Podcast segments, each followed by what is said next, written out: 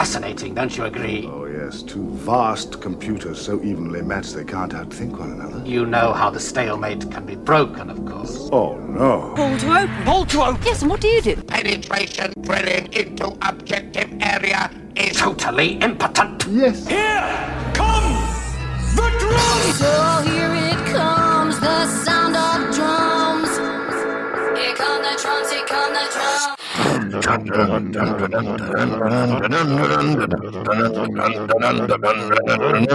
Hello and welcome, welcome to a very, very special episode of Pull to Open, the ongoing quest, the only ongoing quest on your podcast dial to go through all of the television show Doctor Who in extremely random order with a randomizer installed in our TARDIS. My name is Chris Taylor.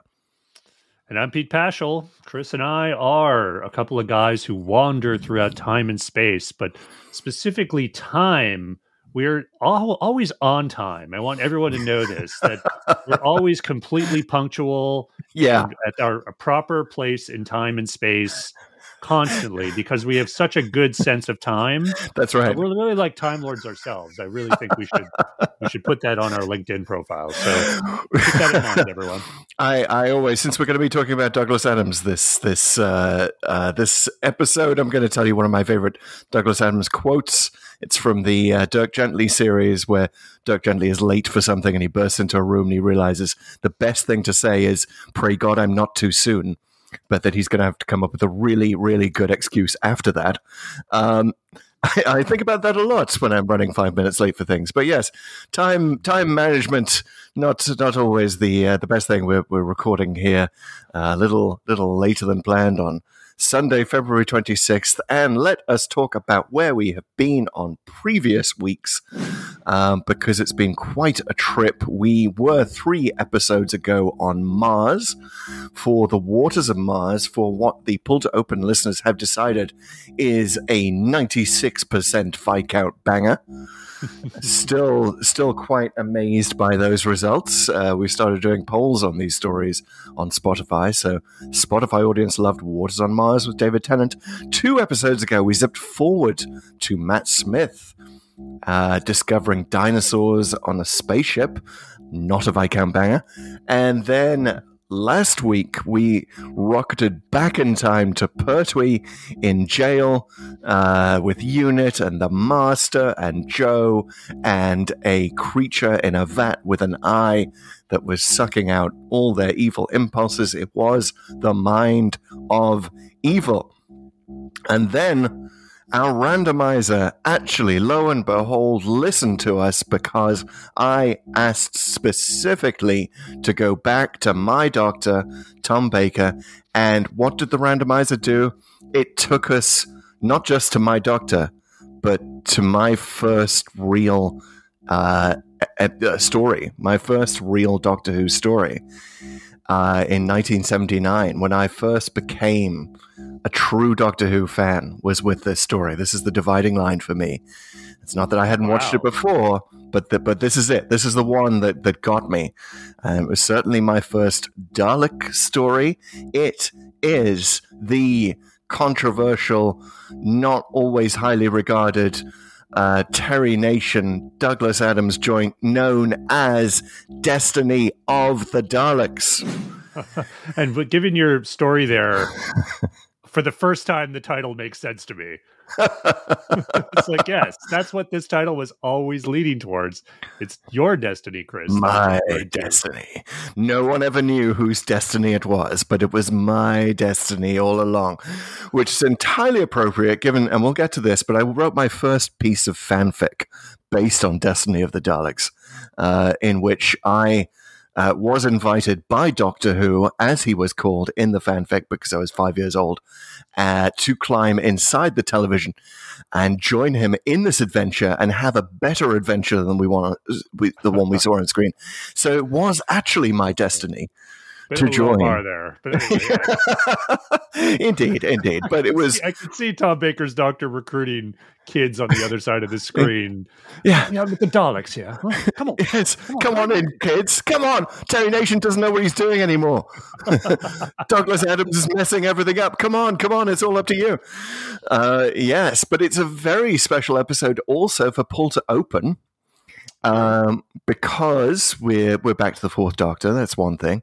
We haven't been there since September of 2022 when we were here for Revenge of the Cybermen, which itself was Dalek related, following on from Genesis of the Daleks. Um, and uh, we have done Genesis of the Daleks before, of course. So this is it. Play the sound effect. We have got a fourth Doctor Dalek bingo, everyone. This is it. No more Tom. Baker plus Daleks. Yeah. And again, someone correct us if we're wrong. I feel like I always have to say that because we always sort of tend to say things and assert them with such certainty, but we're sometimes not sure. No, this is it. Like there were only two main Dalek stories in Tom Baker. So there was Genesis and this one, Destiny. And they had a brief cameo in Logopolis. So if you really want to count that, that's also We've done that too. episode. Yeah. Mhm. We've done that too, and and Mhm. there are no other Dalek appearances. I think they are mentioned maybe once, maybe twice more, and I know one of them is in the face of evil when the Doctor just sort of casually says there's a dead piece of equipment and says it's dead as a Dalek. Mm. Um, but that's like you know if you're getting into dialogue, that's just silliness, right? Um, I like that. Dead, dead as the Daleks were in the Baker era, which I hadn't really thought about how how few Dalek stories there are. Yeah, it's funny to look back then and compare it to New Who. And I was actually thinking about a little bit about this. Uh, why why New Who just keeps doing the Daleks, and there's sort of the Mm. rumor that that's part of the contract. But there there was a bit of a legendary status they kind of took on, you know, being so removed from the classic series, right? Mm. and then when they were so like we did Dalek, which um, was the first appearance of them in the new series, and they were Yes. So formidable, so upgraded, so much more dramatic. It that the led the sort of what the legend sort of became real, and Mm. then it was just too tempting to keep uh keep them to keep the, the showrunners to keep themselves from going back in and into that pool and just trying to keep generating Evolving them, drama yeah. and action yeah from well, from the daleks um some might say to diminishing returns but uh, yeah, I think you're absolutely right. I think you're absolutely right. But yeah, it is interesting that you know, for for, for the most casual of fans, you know, uh, Tom Baker's Doctor and the Daleks are probably two of the most iconic things about Doctor Who.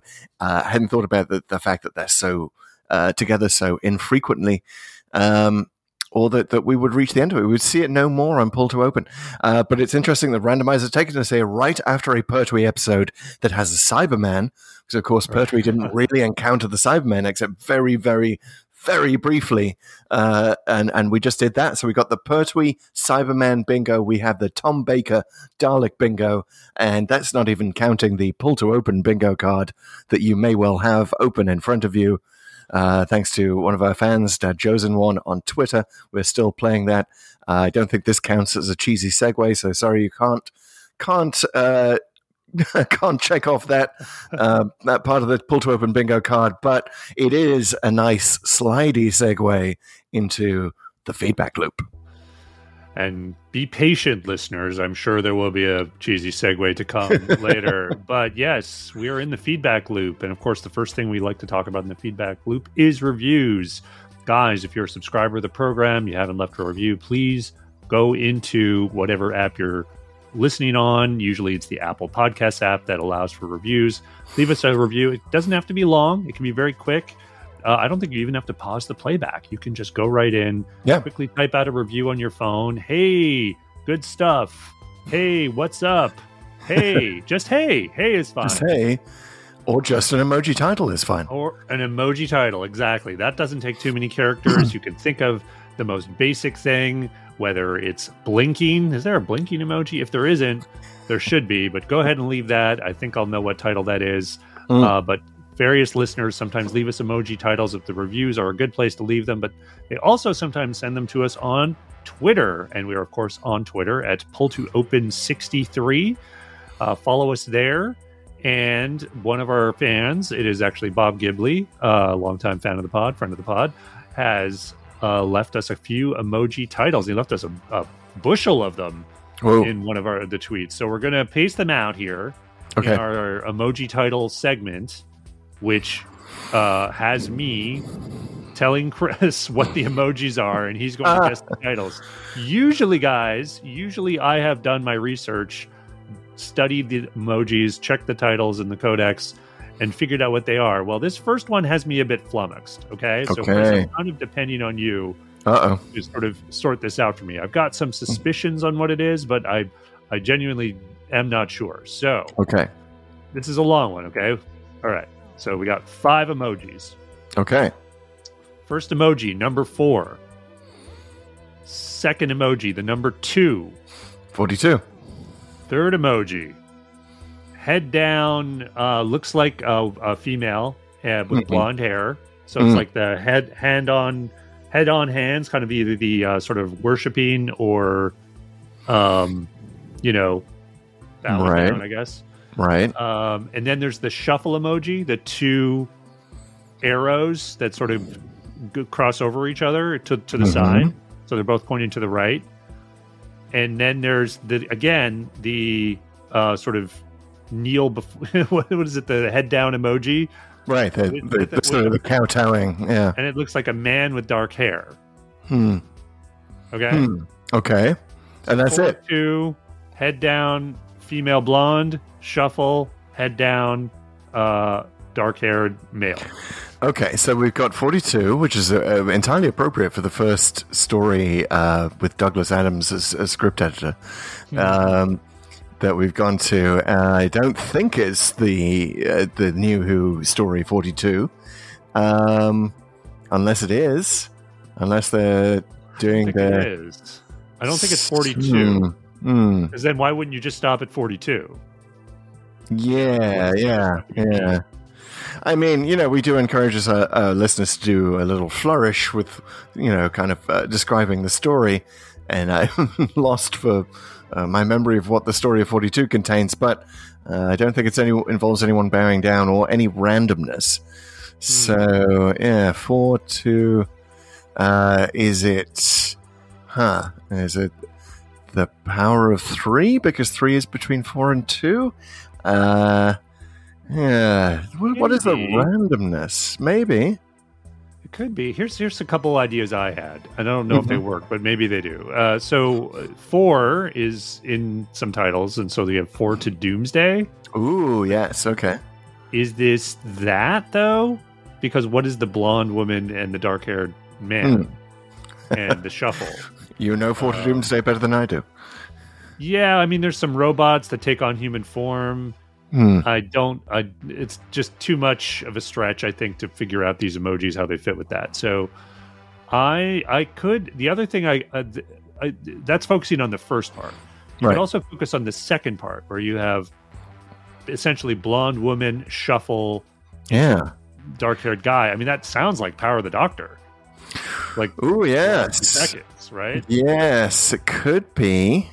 It could definitely be that. And what's the four and the two? Is it the doctors and the two companions?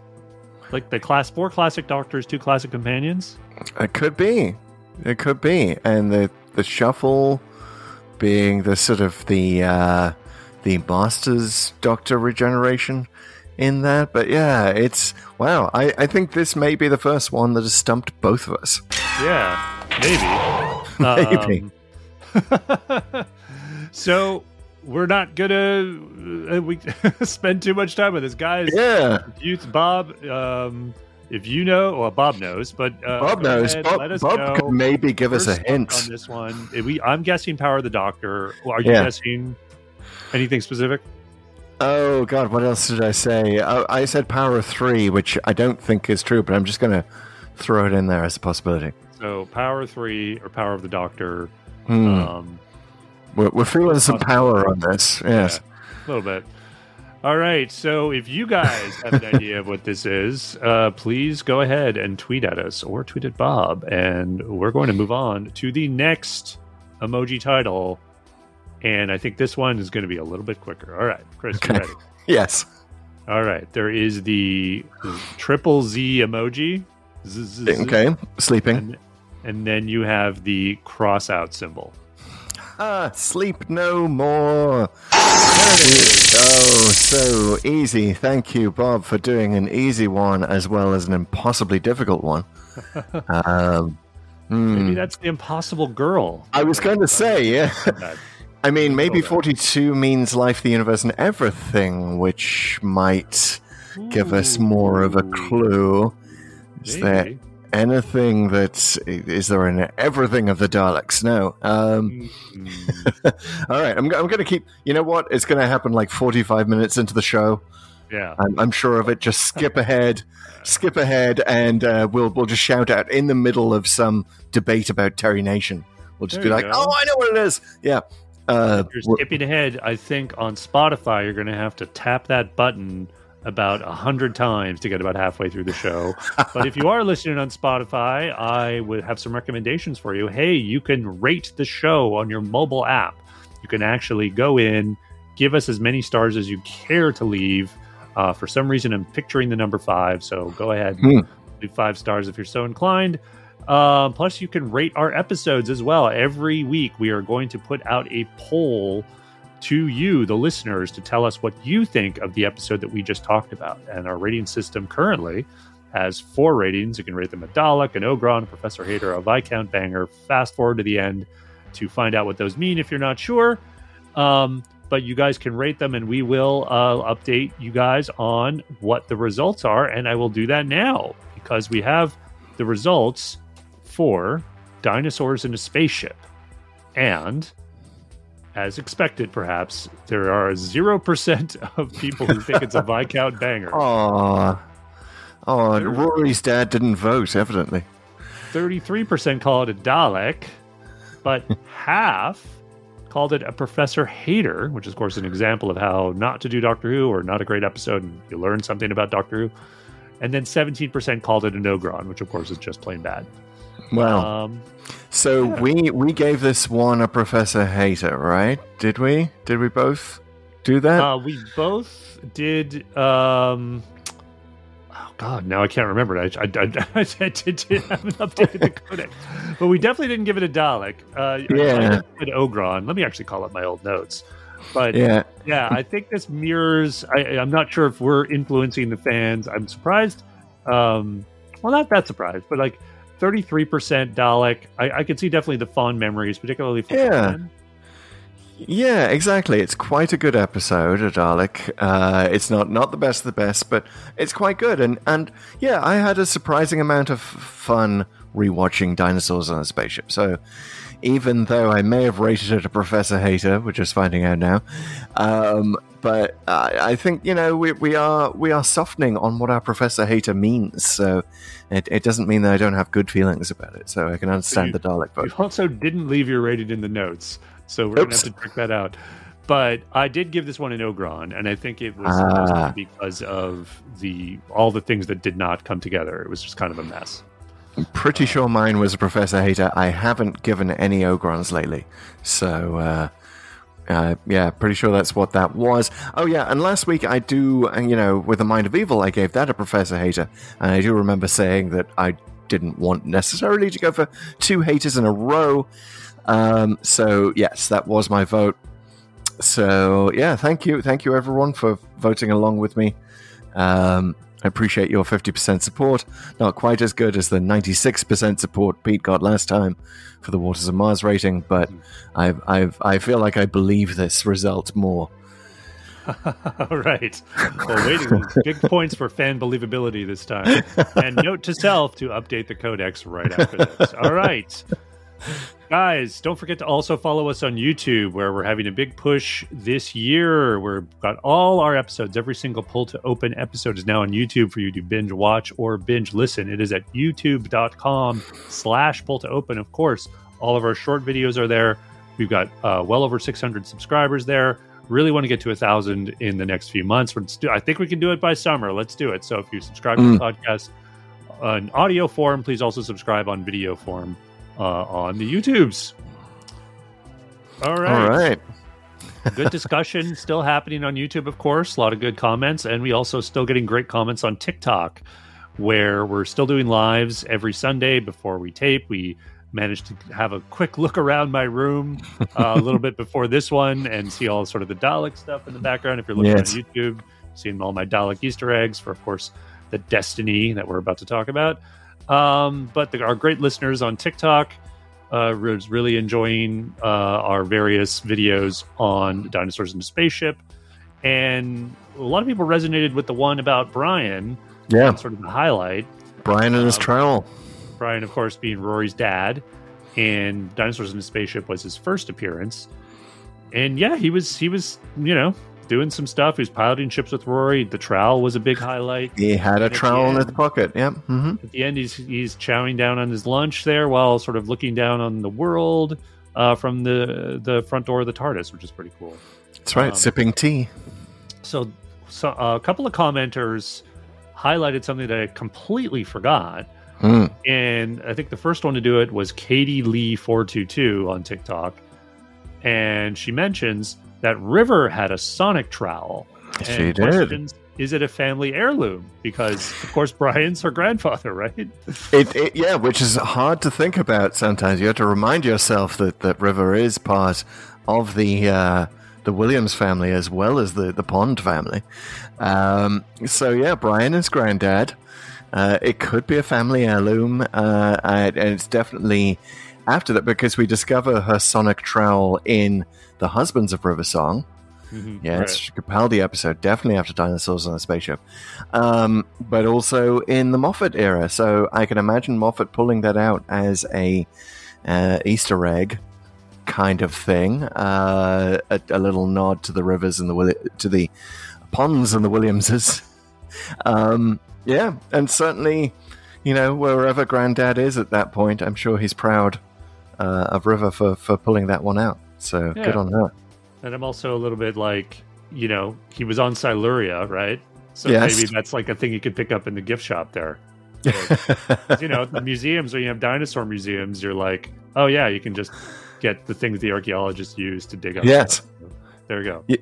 Yeah, or maybe it's it's super timey wimey, and it was actually Rivers in the first place. Then then Brian picks it up, then Oh, he gives it back to River, and it just creates a, a loop, a time loop. There it is. Perfect. There we go, big finish. This is the spin-off nobody asked for, the Sonic Trowel spin-off. Let's let's uh, let's enough of these following characters that we see on screen. Let's follow a device. The bootstrapped Sonic Trowel Google it. box set. Google it. All right. Guys, closing out the feedback loop, please follow us also on Twitter, already mentioned, Pull to Open 63, but Instagram as well. Also Pull to Open 63, where we're always sharing videos, photos, and always welcome uh, more comments. So, ordinarily, this is the bit where there's probably some other business because Doctor Who's the thing being made right now, and there's conventions like Gallifrey 1 that just happened and lots of stuff, but really, Yeah. no, there isn't. No. No. happening. No, let's get into it. business. I am so ready to plunge into Destiny of the Daleks. You had no idea. I've been sitting here regenerating for the last 20 minutes uh, into slightly different forms. You probably can't tell. Um, but yeah, I'm, I'm so ready to talk. There's so much to get into here that we have to do it. We have to start with the thing we always start with, which is TLDW, Too Long Didn't Watch, or Too Long Doctor Who, or Too Long Ago. Uh, don't too long ago. Don't worry. Um, Sure. uh, and yeah, well, let's do it that. But anyway, one of us will will describe the plot in record time. We assign thirty seconds per classic Who episode, one minute per new Who episode. This is four classic episodes in Destiny of the Daleks, and that means that it is two minutes. You, Pete will have 2 Mhm. minutes to describe. It is your turn. Destiny of the All Daleks. right. Are you ready, sir? Are your tabs closed? Is your mind All clean? Yes. Clean mind. The mind probe has completely erased it. Didn't get Right. out of there in time. Didn't get stasered like the Castellan. No, the mind probe. Um, yeah, all the tabs are gone. No notes. All All from right. memory. Yep. You feeling confident? Um, I'm gonna sort of tap into how you know obviously the memory of watching it last week, but also Mm. Having thought about it and how it sort of fits into Dalek canon for decades. So we'll see. We'll see how this Yeah. goes. This is the danger of rabbit holes is high, I must say. But there is the avoid danger the danger of knowing it too well as as we as we found out with the doctor playing checkers last week uh, sometimes it can appear too simple and and uh, fine minds like ours or the doctors can get tripped up by that so you have two minutes for the official pull to open summary of destiny of the daleks in three two one go So the doctor's looking at K9. He's broken. He's got laryngitis. Romana regenerates in the TARDIS for seemingly no reason, but decides to on the form of Princess Astra. Uh, they go out. Uh, they they land on a planet. They don't know where they are, uh, but they quickly realize uh, after they see a bunch of people uh, put a body and buried in rubble, and they check out some ruins and the high radiation that this is actually Skaro. Uh, but unfortunately, the doctor and Romana got separated. The doctor is taken prisoner by these 30 weird disco looking guys um, that have landed on the planet in their ship. Whereas Roman is taken prisoner by the Daleks, who uh, actually don't live there anymore, but there's an expedition there digging for something. The doctor knows what it is, and it's or suspects what it is, and finds out, yes, in fact, they are looking for Davros, their creator, who has been sitting underneath the rubble of their city for eons, it seems, and but is still somehow alive. And the doctor gets to him first because he knows the city and he knows the shaft that goes down to where it is, where Davros is, and he uh, tries to negotiate with the Daleks and uh, tell them to release all the prisoners. Uh, while the Daleks start killing them to try to get him to release Davros. Um, so the Doctor escapes sort of through uh, a passage. Uh, the Dalek, the Daleks recover Davros, but their ship is six hours away. So what they need to do, because the Doctor and Romana and the remaining slaves uh, who have been freed, uh, sort of ally themselves with the Movellans, who are these guys who landed, and they're going to try to uh, uh, get Davros and 90 kill him, seconds. but they realize that the Movellans are just as bad. They're another race of uh, sort of robotic creatures, and they're at war with the Daleks. But neither there's not a single shot fired. They basically need someone to change their battle computers, and the Da- the Daleks want to use Davros. The Movellans want to use the Doctor, but the Doctor tricks the the Da- Davros into destroying all these Daleks because he was going to blow up the Movellan ship with them, and then the Davros gets taken prisoner by the uh, by the humans who have overpowered the Movellans, and he's tr- frozen in cryogenics. They go off. And they want to go back to the TARDIS and leave. Time! Wow! Yes, I'm going to say uh, we're, we're going to wait for the photo finish there, but I think you crossed the line just in time in two minutes flat and really good. I was a bit worried about where you included a corridor at one point. You were like, the, the doctor escapes in a passage of some sort. Like, yes, that is definitely, that's, uh, that's You knew the TLDW. the shaft, yes. it's TLDW filler? Basically, we can just sort of assume that there's going to be a corridor, a shaft, a something in every single uh, story. So, yeah. For every TLDW, we should just say corridors running. yeah, exactly. This, if you can't remember where you are, just just throw that out there. For this Yeah. one, it would be corridors running quarry. Yes, it is so a quarry. It is. Oh wow, yeah.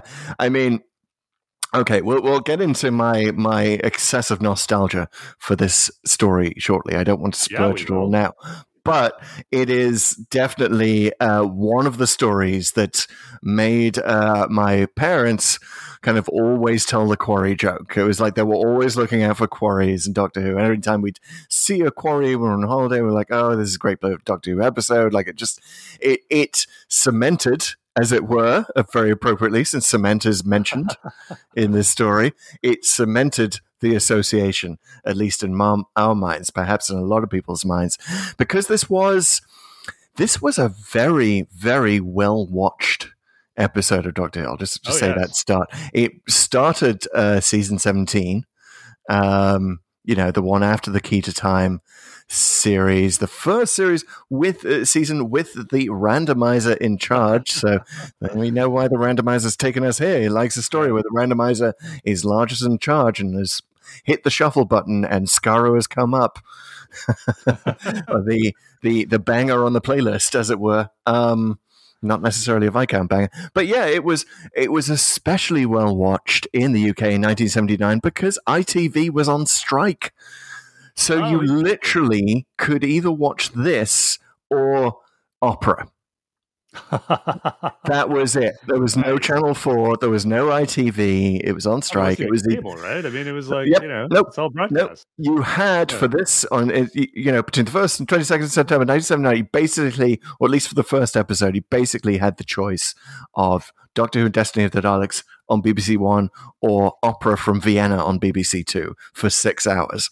Um, Well, first Yeah. of all, I'll say your family has all the makings of first class navies. I'll just say that for all their quarry, uh, yes, quarry and cement knowledge. I, I'm sure they thought that I was going to go into the quarry business after watching all of this Doctor Who, but no, no.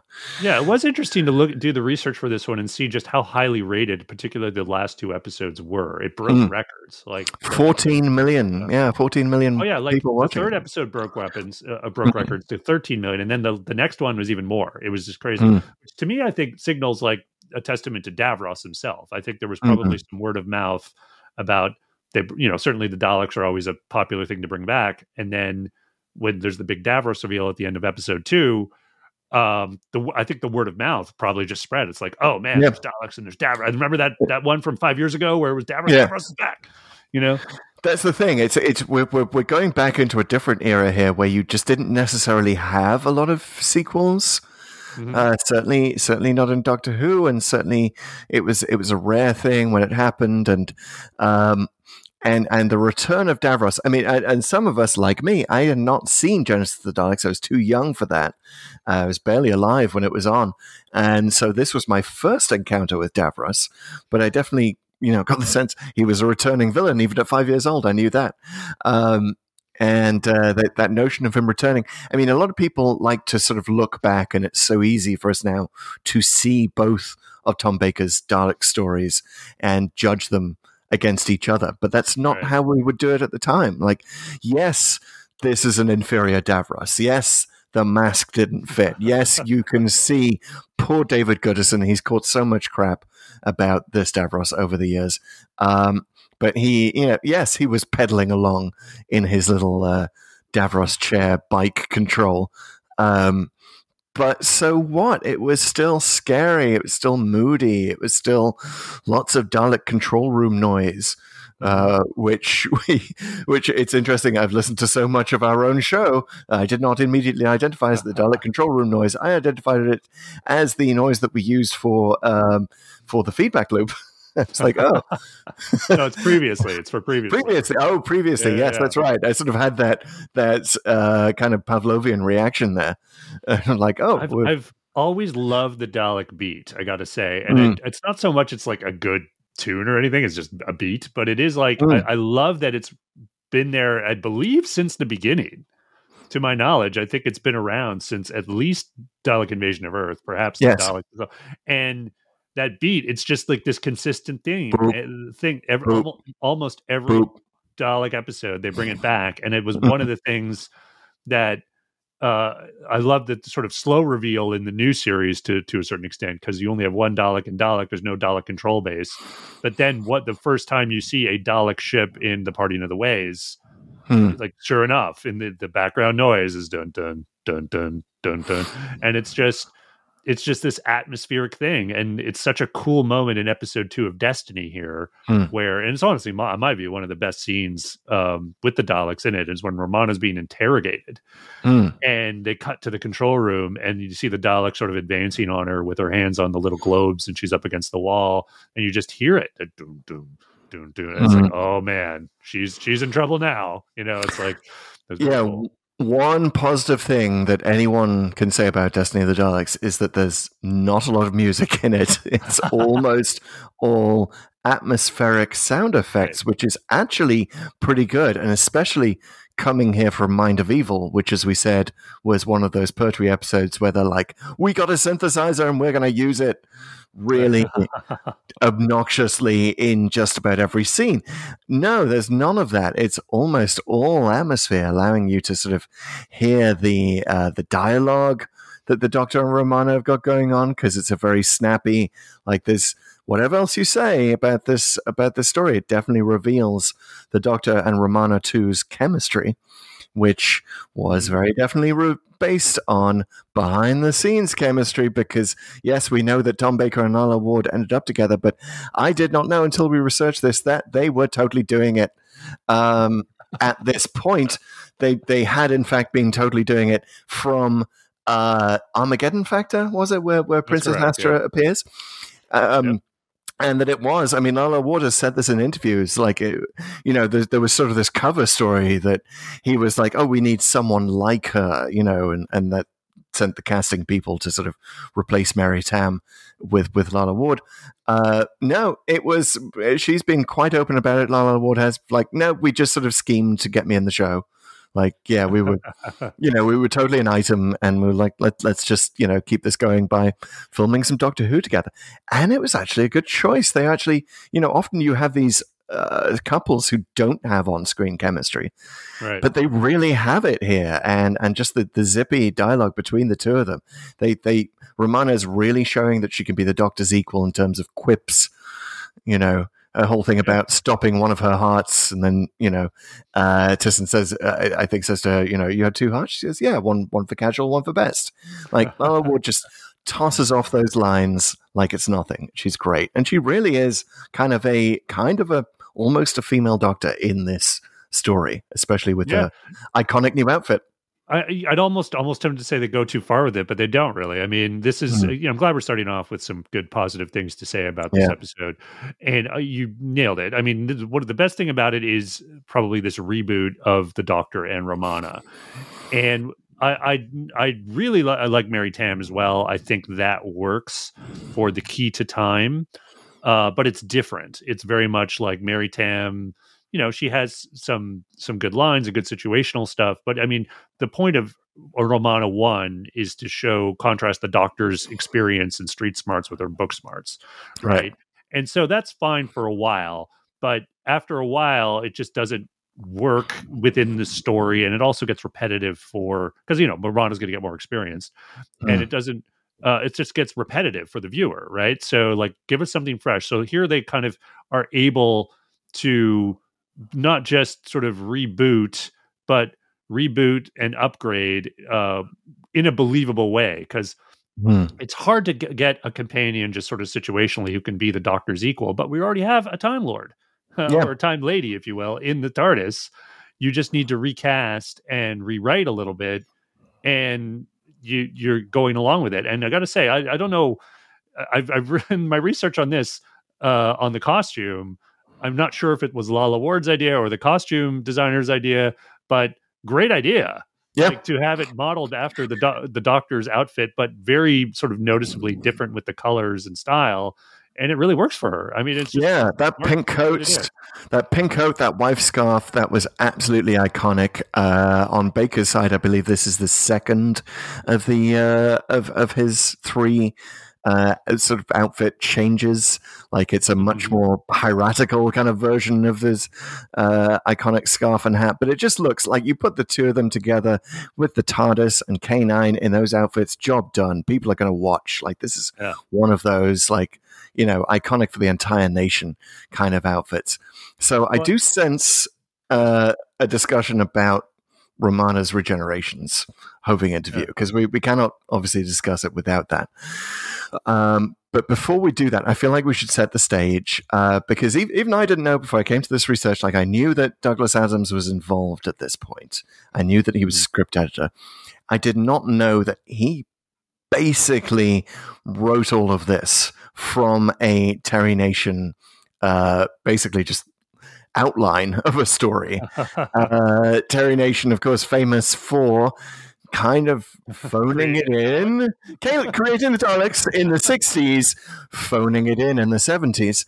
Um, yeah, and he certainly does that here. This is Terry Nation's last official story for Doctor Who. Um, and it's not even really that because it's barely it's barely him. Like he hated a lot of what ended up on the screen via Douglas Adams. Um, yeah, totally. so yeah, I mean, So- it makes you wonder a little bit, like how much Genesis was uh, sort of filled in. I mean, it looks like he really Mm. tried with Genesis and didn't try so much here. I mean, at this point, uh, I'm not sure when Blake Seven started, but he's Before doing that, Blake yeah. Seven, yeah. But it was Mm. between Genesis and Destiny, right? Yes, So, yes. so in other words, like he's he's always had a bit of a fraught relationship with Doctor Who because he wanted to do the Daleks on their own or use them in other properties. I think there was even some discussion of him using them on Blake Seven right before this. Yeah, there Um, was. and by the way, Blake Seven started in 1978. So yes, we are we are full fully in the thick of it here. Yeah, so it's kind of like he has this. He owned the Daleks, but like as I've said before, the Daleks are totally useless without Doctor Who. So it's kind of like he was in this frustrating place of having this very valuable property, but it was really only valuable in one place. And again, he was obviously uh, trying to be smart, a smart businessman about it. He was doing other things, um, and probably getting ol- ol- older in his career too, thinking, you know, um, I don't know, I don't know, if he's consciously thinking he could just coast, but I do feel like he probably was like, well, I'll just give them some stuff and they can do whatever they want with it Right. um, and not really that married to the work itself, you know. And, and and Douglas Adams, you know, stepped up to fill in the gaps as the new script editor, which again, that's his job. Um, but it is like I think he's kind of figuring out what he wants to do with Doctor Yeah. Who yeah. here, and there's Yeah. the tonally. I wouldn't say it's bad at all. It's just it, it what is on paper in terms of the outline of the story, the structure of it, and what comes out in terms of the script. I think well, a lot of the problems here come out. It's it's just a weird tasting combination because it's like Yes. the lines are very humorous. There's humorous situations, but there's also like we're supposed to take the Daleks seriously, even when the script doesn't. Yeah, we are, and it's it's just such a weird combination. Definitely not a thing you'd have today. Uh, we talked a lot about RTD and Moffat sort of being the Beatles of Doctor Who, right? They, they when they when they work together, like they they cancel out a lot of each other's worst tendencies, and some you know when they work together, we get absolute bangers like like Silence in the Library, like Blink. You know that that is some of the best of Doctor Who has been them working together. I, I would love an alternate timeline where Terry Nation and Douglas Adams are kind of like different writers and they're not so sort of bullheaded as they both were uh, and could actually work together because I think that the sort of the dark post-apocalyptic atmosphere that Terry Nation is always going for, Mhm. um, not just in this but in his show Survivors. Um, you know, he, he really loved that post-apocalyptic thing. He definitely wanted to warn us all about it. Um, and uh, you know, with with Douglas Adams' more lighthearted sensibility, like that could have balanced out very nicely. And if Terry Nation had more association with Doctor Who, and interest in Doctor Who, I think he might have helped cancel out some of the more comedic elements that Right. that Douglas Adams gets into here. But let's let's get into that because I I'm I'm a huge huge Douglas Adams fan. He's one of my uh, heroes. I got to interview him in 2001 before he died. That was Oh wow! you know one one of one like of the before he died. Yes, yeah, it was. It was like a few months before. It's very sad. I was interviewing about about the Palm Seven, uh, if you remember that, and about his plans for uh, H two G two. Uh, you know, on new new devices like the smart uh, Palm Seven. I don't think we were using the word smartphone yet, but like how my Hitchhiker's Guide like that was. So I know all about his life and career and like how this slots in. It's it's kind of weird. So he was like you know 1978 his career takes off he is simultaneously uh you know given the script editor role on doctor who based largely on the pirate planet um Right. You know like it just he just happened to be like he was a kid from cambridge just sort of came down and started working for graham chapman uh and and the pythons um, you know, Graham Chapman was was getting a little too drunk at the time, and uh, they couldn't really do good work. So he starts looking around for other stuff to do. He'd always been interested in science fiction, so you know, and and he he actually did Doctor Who stories at school as a kid. Like he too did Doctor Who fanfic. Not, not like Um, yourself, yeah. I was just gonna say. Indeed, indeed, and uh, mine, mine based on this. Uh, so you know the the circle is complete. But he, so he comes along, and obviously Pirate Planet's kind of a bit more of a comedy version. He is simultaneously writing Hitchhiker's Guide, like that. This is all of the stuff that we think about. With, when we think Hitchhiker's Guide, Restaurant at the End of the Universe, the number 42, you know, Deep Thought and Life, the Universe, and everything, all of that stuff, uh, Destruction of Earth by the Vogons, all of that comes in the same era that he is script editing Doctor Who, like, or he's about Right. to start script editing it. Like, he's you know, pulled in so many directions at once, and he's clearly got the fire. That sort of Promethean fire of creativity is flowing through his fingers, and he is.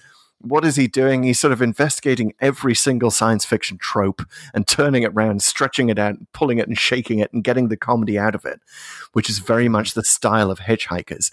And so it's sort of not surprising that he would do that with Doctor Who as well, Right. without sort of necessarily the um, respect for canon that, that, we, that we would have today, you know? and I feel like they're they're probably giving him, and I'm thinking of Tom Baker here specifically, like, hmm. more leeway on his first story as script editor than he probably should have gotten, right? Yeah. But I I don't know what Tom Baker ultimately thinks of Douglas Adams, but my sense is from this story, like he was loving it, like. Yeah.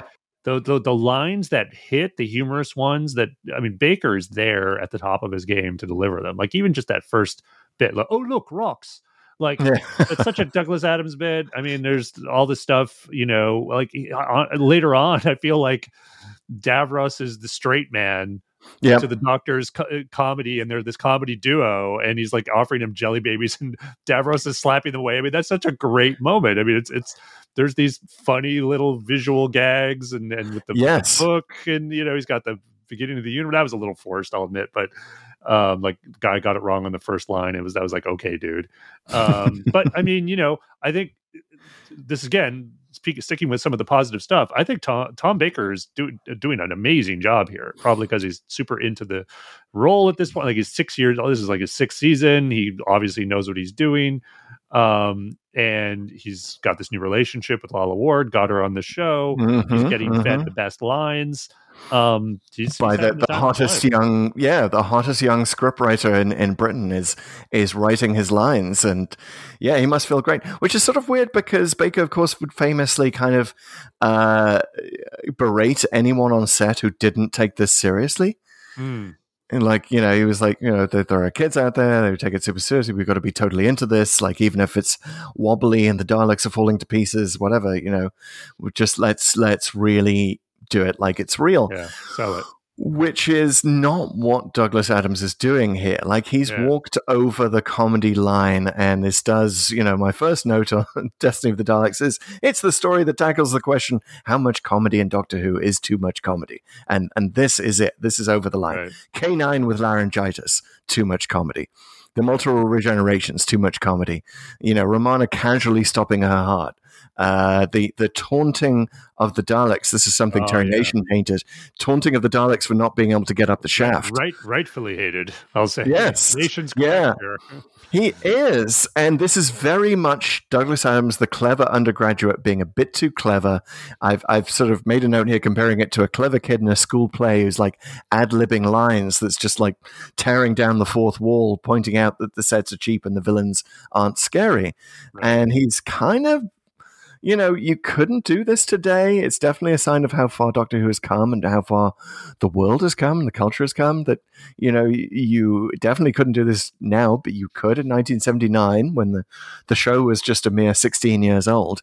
It could be a bit kind of anarchic, and you could play around with canon and give Romana multiple regenerations. You know, um, right, right, right. but yeah. let's yeah, let's zero in on that because Yeah, we've got let's we got to handle the Romana regenerations. Now, when I was a kid, it just I didn't even know that this was uh, affecting. I was just like, this is. It's just like a fever dream or a comedy sketch or something, and like you're watching it as a kid, like what is going on? Like Romana, multiple versions of her. What she's tall now. She's she's an opera singer now. Um, it Right. definitely kind of almost walks up to the line of sexuality that that uh, that Doctor Oh, yeah. Who never really crossed. Yeah, well, Um, especially when that the like the opera singer type Yes. woman comes out and she's got this sort of bikini top. It looks like, Mhm. um, it's just the, and again, it's kind of breaking the fourth wall where Tom Baker's like, no, thank you. You know, like, No, thank you, not You today. you walked into Doctor Who. That's not Yes. that's not this show. You know, it's basically kind of what he's saying. Um, you know, it's again, it's it's this weird comedy bit to make something of getting Lalla Ward as uh, Romana and trying to sort of explain it away in a way that's a little bit interesting, which it kind of does. But Hmm. now we have to reconcile this with what we know about regeneration. Right. right. And so um here's the thing. Yeah. Yeah. Well, I just it's like essentially like a controlled regeneration. You know, Yes. like she's not regenerating because of intense bodily harm or something. Like she's basically doing this thing where she picks out her body. And there's some precedent for this, believe it or not. So if you look at the war games, like the end of the war games, Mhm. when the when the Time Lords talk about like, hey, you, you go ahead and pick your appearance, and they show him these terrible drawings, which Yes. the absolute worst. And then Troughton's like, no, no, no. But there's a point where he says, I do have the right to determine what I look like. He actually asserts it as mm. a right. And it makes, if you think about this, and if you want to sort of throw some headcanon at this, well, maybe when most Time Lord regenerations are more like this one, this Romana regeneration, where you just kind of, there's sort of a limit to how far you want typically go with the body. You regenerate, and then, but you pick your body. And maybe even in this sort of early phase of the regeneration if it's planned you can you can kind of do it in this sort of casual way where you can actually look at your body on yourself the same way we try on clothes at Mm. Macy's or whatever and just look at it in the mirror and then just settle on one once you've activated the energy. Whereas in the doctor's case and most of the regenerations that we've seen not just the doctors on screen are like emergency regenerations you know there's Yes. severe bodily harm involved so there maybe these that we've seen are more the exception in time lord society where you know if you if it's an emergency and this has happened to you then there isn't a selection process you just have to go with whatever you know the dice roll is Yeah. and, yeah. and that's kind of how i'm sort of explaining this in my head you know I like that. I like that. Yeah, I uh, you're you're right about the war games. I was just thinking about the fact that we have let's let's say you're a Doctor Who fan in 1979. What have you seen on screen up till this point?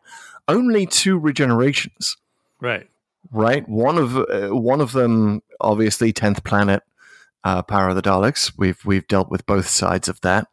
Um, you know, just a very simple fade to white face change.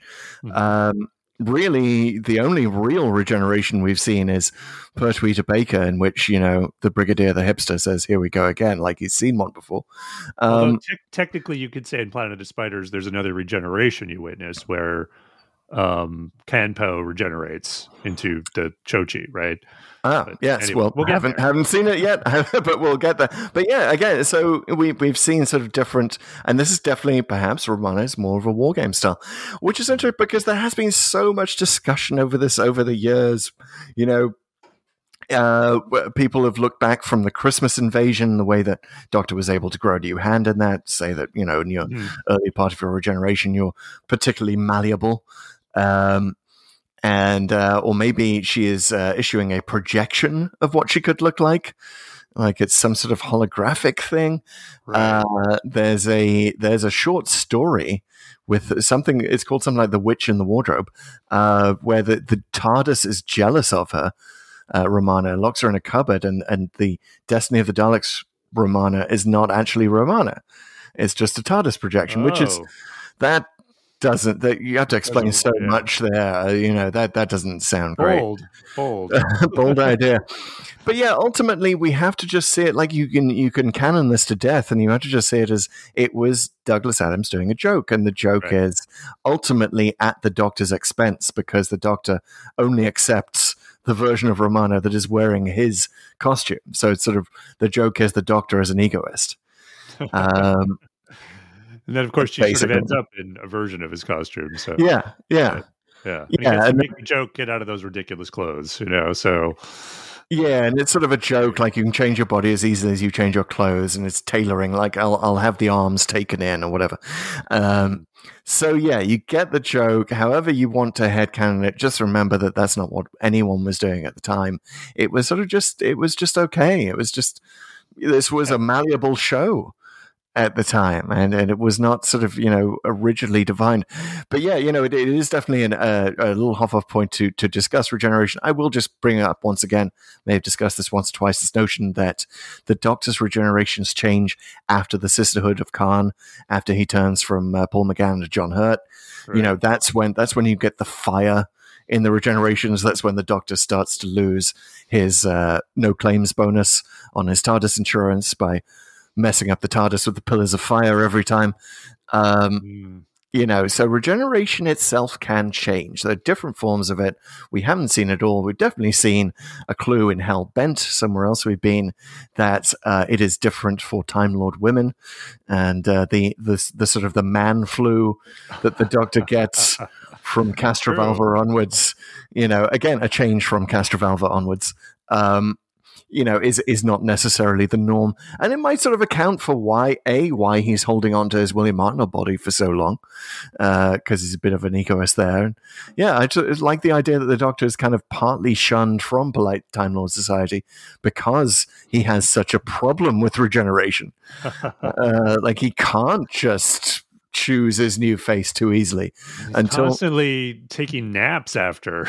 Like, Yeah. he regenerates and he's just in bed or he's in a zero cabinet or it's just like you know you just kind of you know you change your body and you're back in the party five minutes later. I mean that's that's how it's usually done, I guess. I love the idea that, like, somewhere in the TARDIS, there's just an unopened bottle of pills that the doctor was prescribed for his regeneration problems. oh hey, speaking of pills, yes, radiation. talk, talk a little bit about this. So it's funny, like there's a lot of firsts and lasts for this episode, and and it's like I believe the last episode to refer to the Skaro is a basically a radiation torn wasteland, even though it's kind of um clearly like a wasteland of some kind in, in subsequent episodes it's seen. Mm, He- The radiation on Skaro has always been an issue. yeah, We, we see it an issue in the Daleks. It's an issue in Genesis of the Daleks, and it's an issue here until it isn't. Basically, about two episodes in, they basically just forget about the radiation. They never explain how the slaves can be there for so long. Uh, I don't Yeah. know if they're there that long. I mean, it's funny. Like Tyssan, who is the slave that they sort of befriend. I, I was calling him Orange Rope Guy at the beginning. He has this orange rope around his shoulder for no reason. But he um, he says he's a slave of the Dalek for two years at Hmm. some point. And I, they've been mining here for two years. I kind of thought, but it's maybe he means he's been in like a Dalek slave ship or slave colony because Yep. they sort of mention one at some point. But I mean, I'm just like, that's a pretty long life expectancy as a, as a Dalek slave. I got to say, like especially since they don't really seem to properly feed their slaves that well or, or care about their well being in the slightest. Um, which is certainly in Well- keeping with what Dalek society would be, but I, I, I imagine after this episode, because he survives, he goes on to write uh, some epic novella or whatever, like two years a Dalek slave, and yes. sensation in the 40th century or wherever, whenever this is. But Wow. Anyway, The, yes, the book that led directly to the Time War.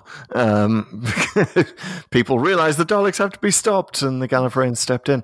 Um, yeah, yeah, the radiation thing is weird. Just, just to catch everyone up, we haven't seen it recently, so remi- you know, the Doctor sets a timer for him and Right. reminder to take their radiation pills, um, and then it's just sort of forgotten. Well, then um, he, he hoards all the pills. One, Yeah, Like it's Yeah. like why not give Romana some? Also, he says it, it goes off at one point, and he's when he's buried, and he's like, oh, "I got to Right. remember to give Romana her pills," and he he never does, Yep. unless it happens off screen. And and then again, it's just it's all forgotten about. I mean, they sort of imply that the prisoners are dying of radiation sickness. Um, but I mean, again, how long have they been there? It seems like the Daleks have been there a while, uh, trying to mine this thing. Maybe, maybe not. I don't know. It's very unclear uh, because the Daleks like bust out of their own mine or their Yeah. own shaft or their own. I mean, it's it's such a weird cliffhanger to episode one. And were you thrown, by the way, just to sort of quickly transition, the the studio lights? that are so clearly in the shot. Like, yeah, I mean, you're you're it really takes you out. Like, there's zero attempt whatsoever. Like, there's there's literally There's a no attempt to dress not- them up, on yeah. the side. It's Mhm. not like there's there's a scene where it's like literally in front of Mary Tamm's face, or sorry, uh, Lalla Ward's face, yes. and you're just and. Wait a minute! Like, who put those lights there? Are, are we are we meant as viewers to think that, or was it literally a mistake? Because it's a pretty huge mistake. It's uh, all all over the place. staged. It's all staged. The the uh, the conspiracy theorists are going to have a fine one with this. That it was clearly supposed that like the Doctor and the Daleks are in cahoots. It was all set up. It was all yeah. Uh, I don't know where I'm going with that, but I will say, just while we're on the subject of the prisoners and radiation poisoning, that perhaps no one including the Daleks, cares less about the prisoners' welfare than the prisoners themselves. Because these these are sort of renowned as some of the most uh, just basic Yeah. extras, worst extras in Doctor Who history. When they get exterminated, they they fall over without like even trying to chew a little bit of the scenery. Um, it just like that. There's nothing in their desk. It's just like and- oh, And I could kind of understand the first one, kind of like, okay, Yeah. I'll get up and stand here. What are you going to do? And then to get zapped. The second one, though, like wouldn't the second one, I'm, I'm, I'm there's a door over there. Uh, maybe I can make it. You know, like, yeah, are you really just going to stand there? Like, you know, you're going to just get shot. Like, come on. right. And none of them talk. None of them have a speaking role except Right. Tyssan. He's he's nominated to Well, speak no, for all the true. prisoners. There's there's the two prisoners who talk to Oh yeah, Anna as she's in playing- episode one. Yeah, I remember this because one of them um, is played by an actor. They have some lines too. Yeah, David David Uh, Yip, who became the David Chinese Yip. detective. Yeah, Yeah, It- very recognizable interviewed. face on British TV. Yeah, he's a very. He was in the making of documentary of this, Ah. and um, he gets a couple lines. He- I think he talks about the ship, and so uh, there's there's a little bit of color there. Uh, but again, like yeah, it, you you also sort of get the sense, and again, it's Doctor Who, so you could give it a wide wide leeway for this. They're they're working in what looks like a mine, you know, just clearing rocks, whereas most of the Dalek scenes are in a shaft or like a you know base like it's the city right and if you're looking for davros as that's the point like why are you wasting time moving rocks around in this quarry just outside like you know it's it's i know they're they're you're limited by your sets and your location and what you're going to do but it just like it's one of those scenes where the visuals are just so incongruent that you're just Mhm. like wait a minute what what are they even doing here Well, you know, unions were very powerful in Britain in the in the seventies, so I'm sure a lot of people just thought, oh well, you know, it's, it's just prisoner union, like they're, they're just being given busy work. Uh, they just have to have a certain amount of hours per day, and like that's that's clearly what's going on here. Um, but speaking of color, speaking of David Yip and Chinese detective and all of that, this has to be. I mean, you know, well, again, we're in the the vein of saying nice things about Destiny of the Daleks. Uh, this is kind of years ahead of its time in terms of how diverse uh, the the cast of extras is. Like the Movellans are almost all uh, people of color, um, Sure. which is interesting. Or- not or- or not women yes, or women, and, and it's not even mentioned. It's just sort of a thing, uh, which is sort of what it makes it uh, so kind of disappointing when it's revealed. Uh, spoiler alert: that the Movellans are also robots. Um, but yeah, you know that that's kind of uh, a thing with it. Like if you just treat Destiny of the Daleks visually, it's it's a very interesting uh, piece of Doctor Who. It just sort of you know one one fascinating visual bleeding into another. Um, and yeah, but that fourth wall breaking with the lighting uh, positioned Yeah. perfectly with the Daleks are going to break out.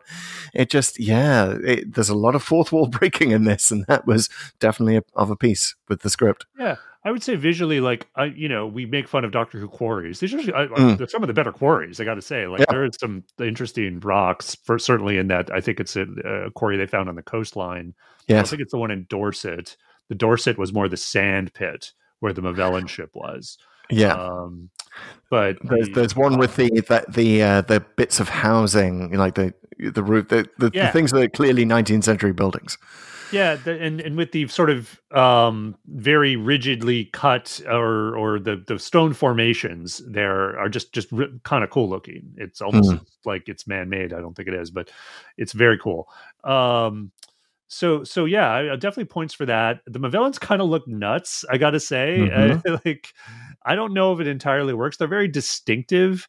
Uh, but I think there's a reason they're only mentioned after this episode and never really shown again. At least until the pilot, very briefly. pilot, yeah. the pilot with Mhm. um, Capaldi and, and Bill. Um, but like uh, my kids watch this with me.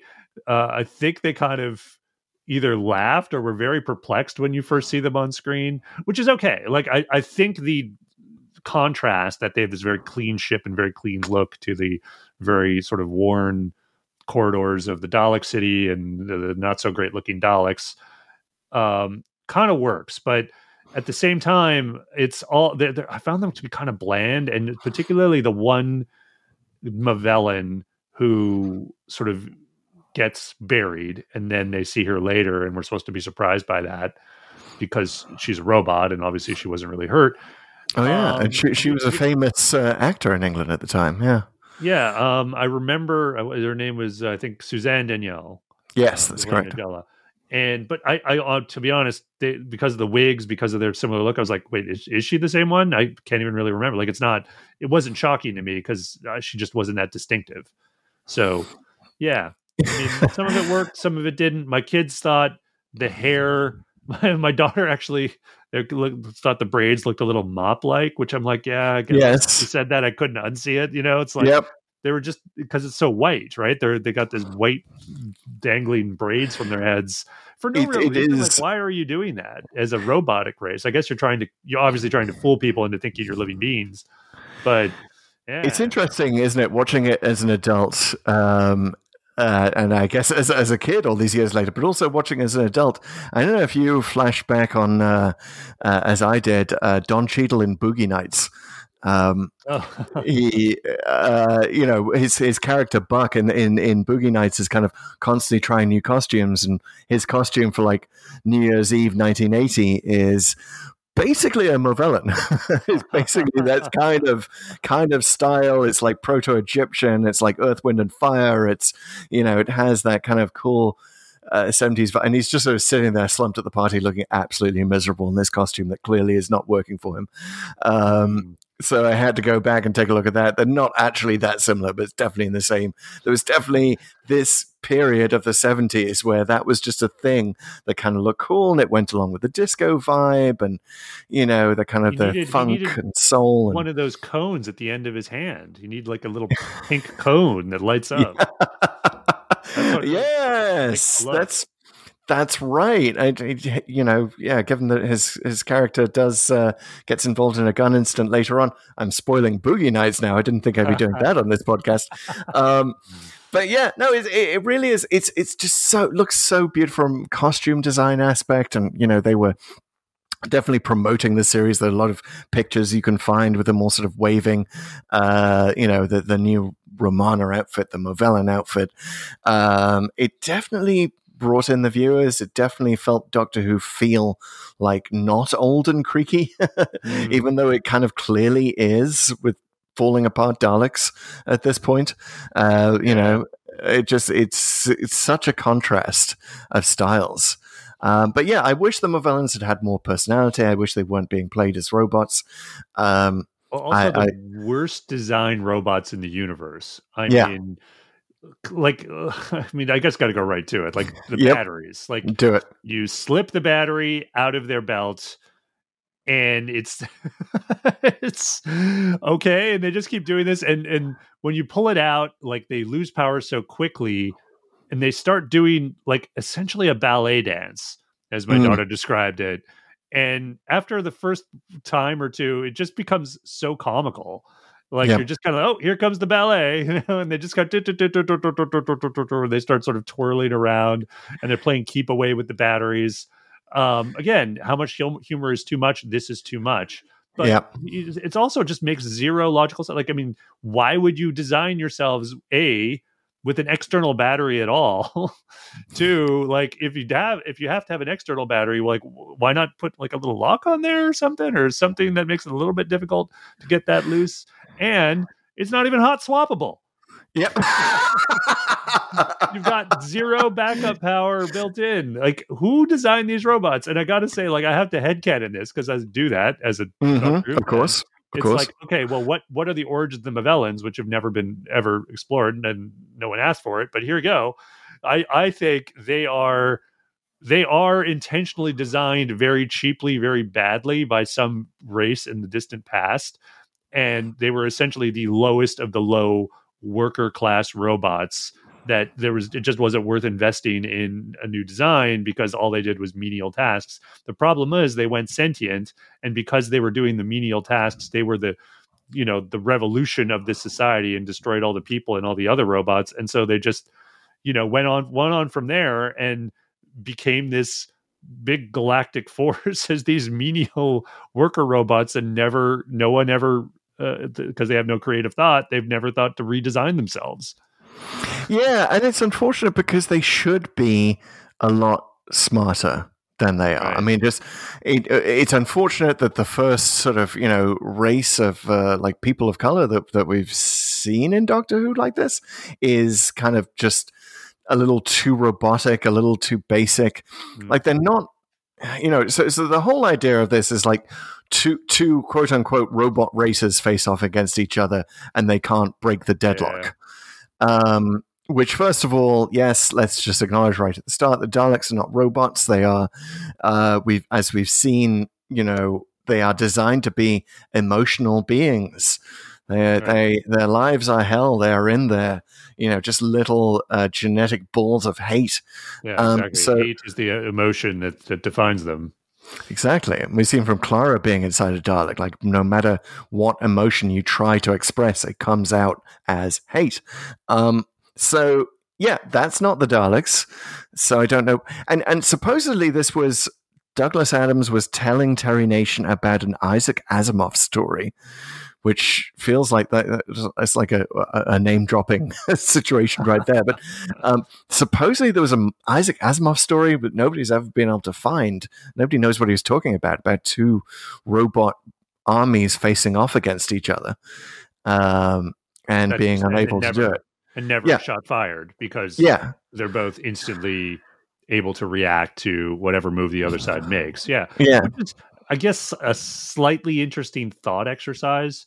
Mm. Um, and would have been perhaps something better to explore n- without the Daleks, right? Because yes, that's one of the worst things this episode does, as you've sort of identified, which is that well, it's it basically demotes the Daleks to essentially a race of robots, and so many characters say it, like the Doctor, uh, Davros himself, and it's it's just wrong, you know. And unfortunately, you know, this is a canon a canon story, and we've had to reconcile it with the, with various things. I will say, the one good thing to come out of that um, is uh, uh, something later in Remembrance of the Daleks, Hmm. where they have the Dalek battle computer, but to give it creativity because they're you know they're very dependent on logic. This is what the Doctor says, obviously playing off this this episode.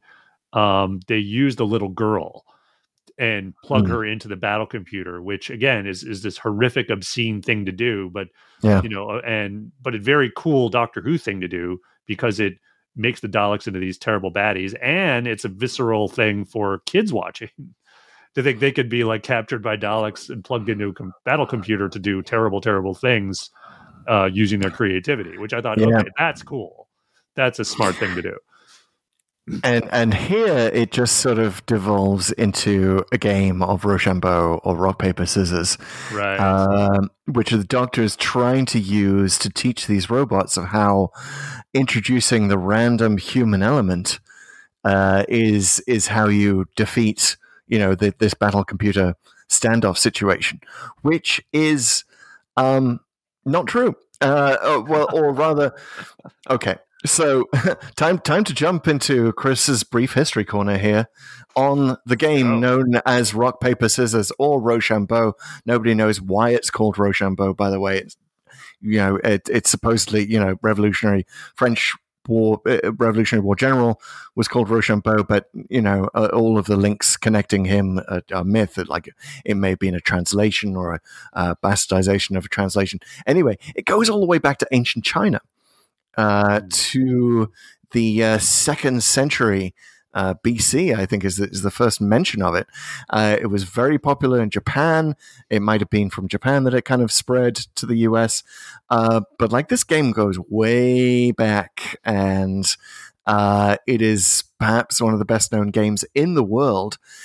And we've been programming uh, computers and robots to win Rochambeau uh, for for years. Uh, like there was, uh, you know, there's been a contest for programming it, programming strategies of like, you know, you you and, and you can do this, right? You know, it, it sort of makes more sense to us now in 1979 that you could sort of kind of have a computer that watches your moves, figures out your psychology and your strategy.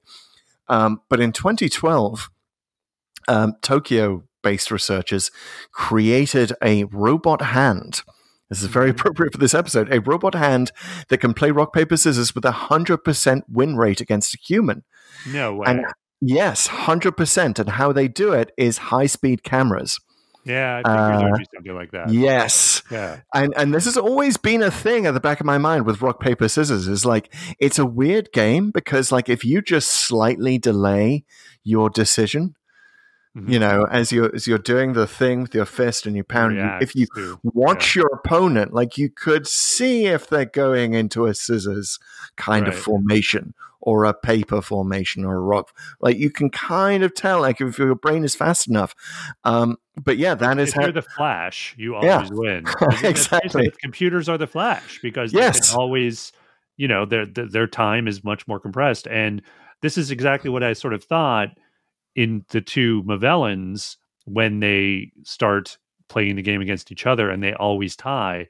That was Hmm. my brain going exactly like this is actually the, not even this time. The first time I watched it, I was thinking this that oh, they're robots and they're just reacting to the micro movements of the other person and they just keep coming out the same thing and Yeah. you know it's always a tie but if that's the case the doctor should always lose or get Yeah. should always lose against them Yeah.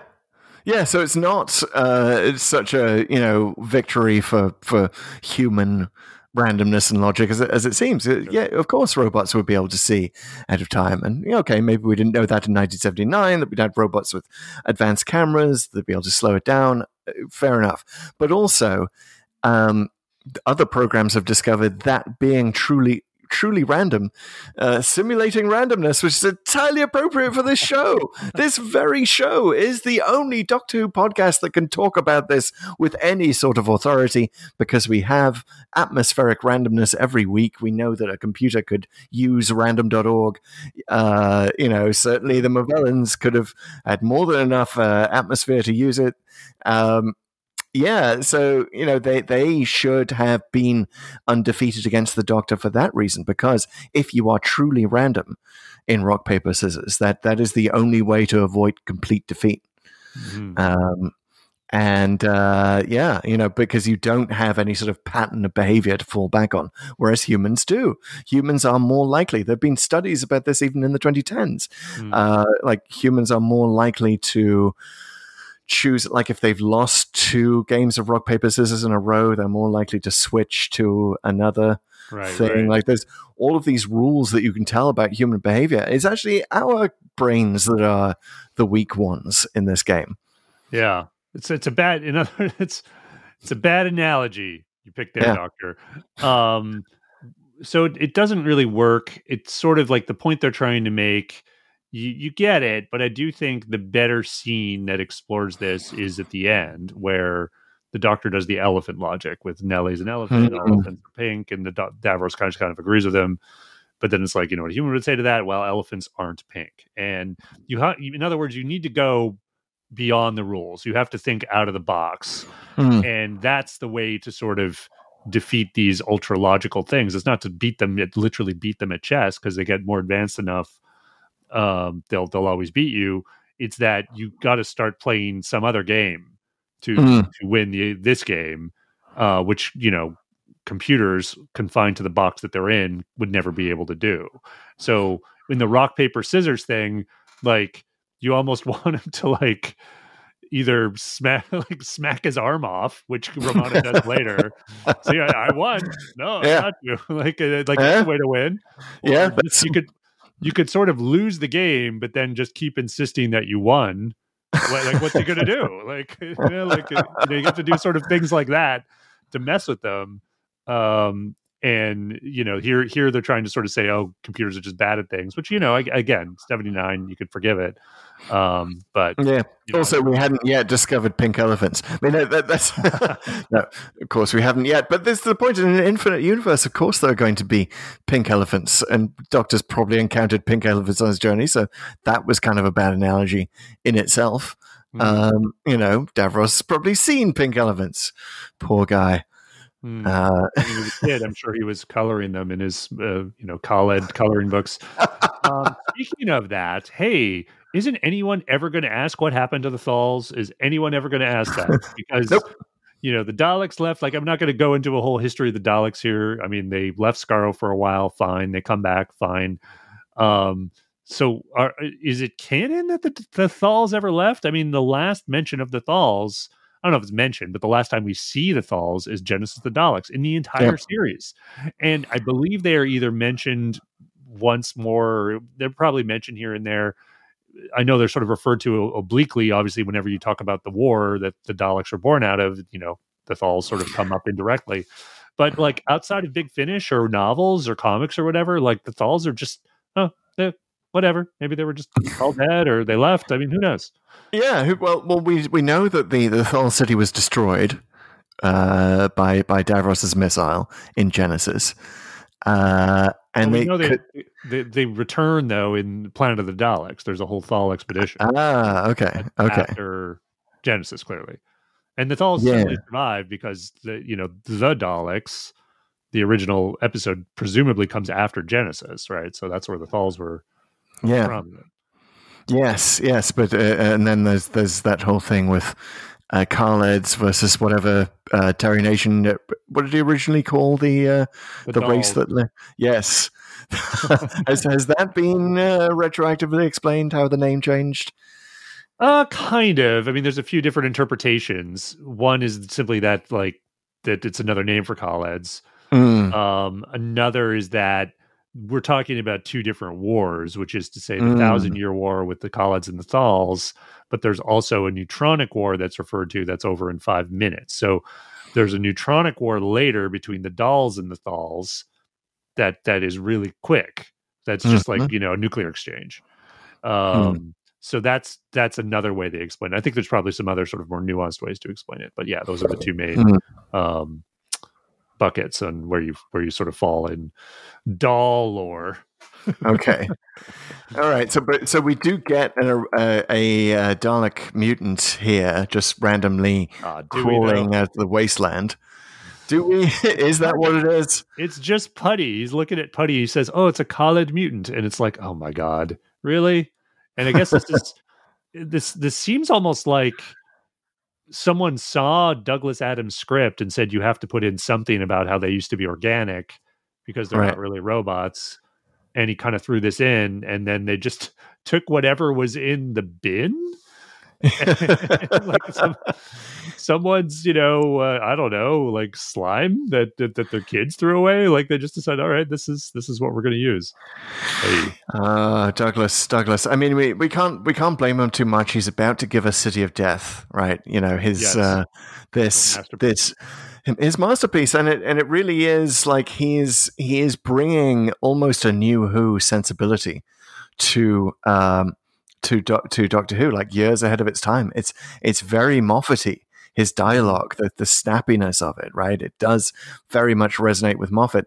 Um, but it gets back to something that we talked about on the show before, especially with Chibnall in the, the context of Chibnall sort of changing what's gone before. That Doctor Who works works best. You can be humorous with it. You can have a lot of fun with it, as long as you are being yes and, as long as you're building on what's gone before and not kind of wiping over what's gone before. Um, and it is kind of interesting that, that, that Douglas Adams gets this done to him, right? Because of the scene where the Doctor is trapped and he starts reading a book by Oolon Colluphid, which such a hitchhiker's throwback. I can't even. I mean, I I had memorized like the opening part of Hitchhikers, where they talk about Oolon Colluphid's, you know, uh, trilogy, best-selling trilogy of books, where God, went wrong, some more of God's greatest mistakes, and who is this God person anyway? I remember as a kid trying to actually fill out in my head how you would pad out those three books from the titles. Um, that's the, that's how like you know kid like I was in my head like taking it seriously. Oh, these are real books. So eh, he's reading Oolon Colluphid's. What is it? The beginning of the universe is the uh, is the title or something. yeah, And- um, something like that. Yeah, and he says gets it wrong on the first page. Why didn't he ask someone who was there? Well, along comes Terminus several years later to to not really yes and Douglas Adams uh, to no but him um, Right. with its uh, fuel leaking from a time ship theory. right. Uh, so maybe Oolon Colluphid got it right after all. Yeah, I mean, I kind of wonder. well, here's the thing: the the doctor says, "Why didn't he ask someone who was there?" He doesn't say he was there. No. You know, so maybe he just knows a guy. So, like, in other words, because you can't really reconcile this with like the doctor lies because there's nobody there when he's reading, so he's there's no one him to lie to. So maybe a guy told him what it was, but that guy was wrong. That guy didn't know about Terminus. He was just making something up. um, Maybe that guy was wearing some celery on his jacket and uh, cricketing pants, and uh, you know the Tom Baker doctor never recognized him. there you go. There you go. Maybe there was a, a Davison Baker crossover that uh, we don't know about. Maybe it was a big Yes. Lost to history. Yeah, they could still do it. They could still do it. Exactly. Uh, while they're both still alive, write it in. So let's, But, uh, yeah. let's zero in a little bit on the big baddie here, uh, which of course is Davros. Yeah. And uh, I have to ask you, Chris, Mhm. how how did it feel seeing that scene again, where Uh, Davros comes alive, the light comes on, Hmm. and you know there's the cliffhanger. And well, how was the cliffhanger for you? The cliffhanger. So I should I should say, uh, as Pete knows, this was my first hiding behind the sofa moment. That particular cliffhanger, and it's one of those moments of television that I remember so clearly. I mean, of course, you never remembered it exactly, right? In in my head, what happened was the Doctor and Romana and a bunch of people sort of pass through a room that has Davros in it, and it's almost like they are seeing him like he's in a museum and and in my head there was this sort of sense of like they're passing through oh oh and here's davros and don't worry it's safe. He's totally dead. Uh, then the light blinks on. Now it's not Mm. actually that when you watch it again right? The, the the hand moves first. He does his Right. talons of Weng-Chiang thing which is happening a lot. It also happens with the Movellan who gets trapped in this story.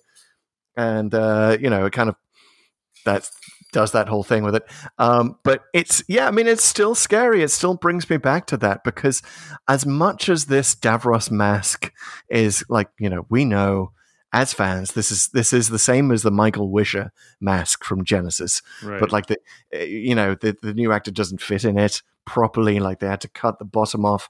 Like it was so trashed that apparently a cleaner threw it away. None of that mattered to me at the time, and I can barely even see it now because I just see the scariness of it, of how it was lit. Uh, I think that's not a lot of. Uh, it doesn't get a lot of mention in discussion of Destiny of the Daleks. How sort of moodily lit the whole thing is down there, and those Mm. those dark scenes. So yeah, it still got me. It still gets me. It, I didn't hide behind the sofa, but yeah, Yeah. how can you get more cliffhangery than the light on his head coming on? My God, Mhm.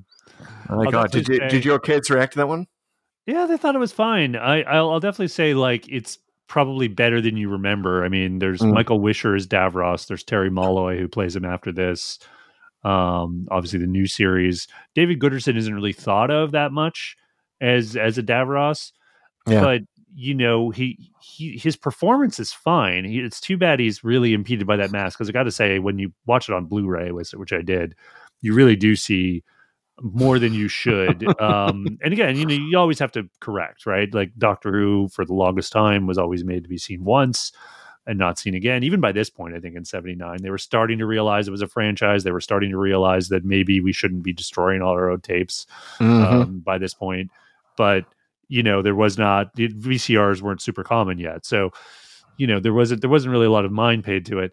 Um, so it's unfortunate. I think I think he's kind of done in a bit by the sets at the story and and the mask, but he again he he and the doctor uh, when they're on screen together, uh, I think work really well, and that's a key part of any Doctor Davros story. Um, Yeah. They need to have good scenes together. They need to have uh, at least a couple of moments where they talk to each other as scientists.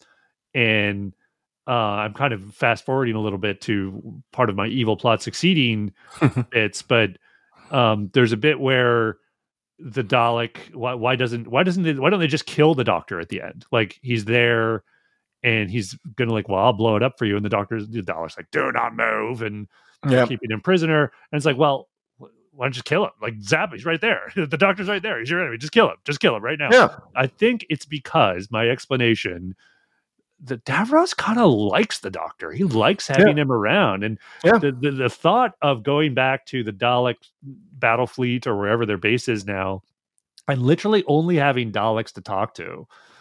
Would drive anyone nuts, you know. Like Davros, like you know, he obviously respects the Doctor as an equal or near equal to his own. I think there's a lot Yes. somewhere in the canon where it's like that, and he's like, "I'm going to keep the Doctor around just to chat with." It is interesting, isn't it, coming to this after a master story because there is definitely a lot of overlap between Davros and the master in the way that they treat the doctor as this intellectual sparring partner. Um, just to close the loop on the mask, I will say that I never again, like from Davison era onwards, never again really liked the Davros mask. Hmm. Like where he goes sort of like a sickly yellow from now on, and like you can really see that his eyes are kind of, you know, just just missing. Whereas with this version of the mask, like his eyes are sort of, like, it's like a statue having eyes, like it just the just this kind of creepy, dark, unblinking, shadowy things. And that was much scarier to me, and I've never, never liked how Davro- Davros has looked since. Yeah, So it got, got the nice curves to got a little softer, and I think the Mhm. main point is that you brought up once or twice. Like the lighting here is just dead on. Mhm, You, you all you mhm. kind of want Davros a little bit backlit. You want those eyebrow ridges to kind of be, you know, a bit crisper, so you get those shadows in the eyes. Yeah, I, I do like Terry Molloy's performance as as Davros Mm. later on, but. I think the mask it just a, looks a little too clown like, to be honest. yeah, I, yeah. I would definitely agree with you. And having it in chiaroscuro really makes that light pop when it comes on, you know. Um, and I, I think that's part of the success of it, and the way that sort of looks like headphones around his head, and I don't know. I mean, I, you know, we all we all kind of default to what was scary to us as kids, so. I, I may be, you know, as with all of this, I am somewhat biased uh, in in Destiny of the Daleks' favor. Um, but yeah, yeah, this is prime Davros in many many ways.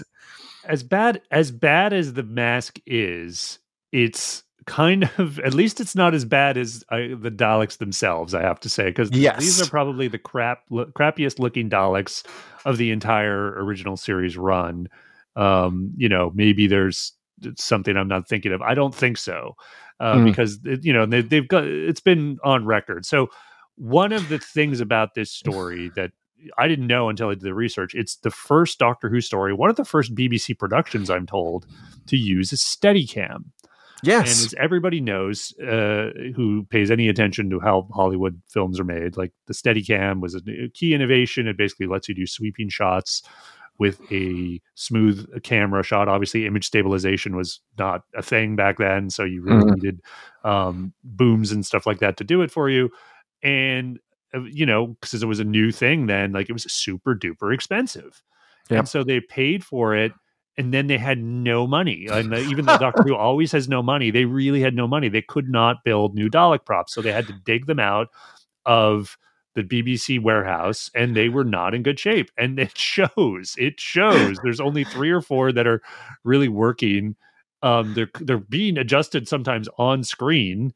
You know, there's there's a few bits if you catch them. Luckily, I didn't the first time, but um, but the, the- there's definitely some scenes later on. I, it's really unfortunate. Like some of the slats are Yep. broken, and they didn't sort of do some clever angles to hide it. No, it's very clear these are not the Daleks at their best, and it's it's just kind of sad to to watch it now. Yeah, and they, they you know they break through that that so the black uh, mirror metal thing Yeah. at, at the end of episode uh, that doesn't quite work. You can sort of th- imagine that was supposed to be a better reveal than it was, and then one of the Dalek has like a bit of black plastic hanging around on its eye stalk for like the, the next episode while they're interrogating Romana, uh, which is a bit sort of you know problematic. Uh, the Daleks defeated by a little bit of plastic. Um, yeah, I mean, uh, you know, you may have to go back to Power of the Daleks and their cardboard cutout Daleks uh, to kind of Right.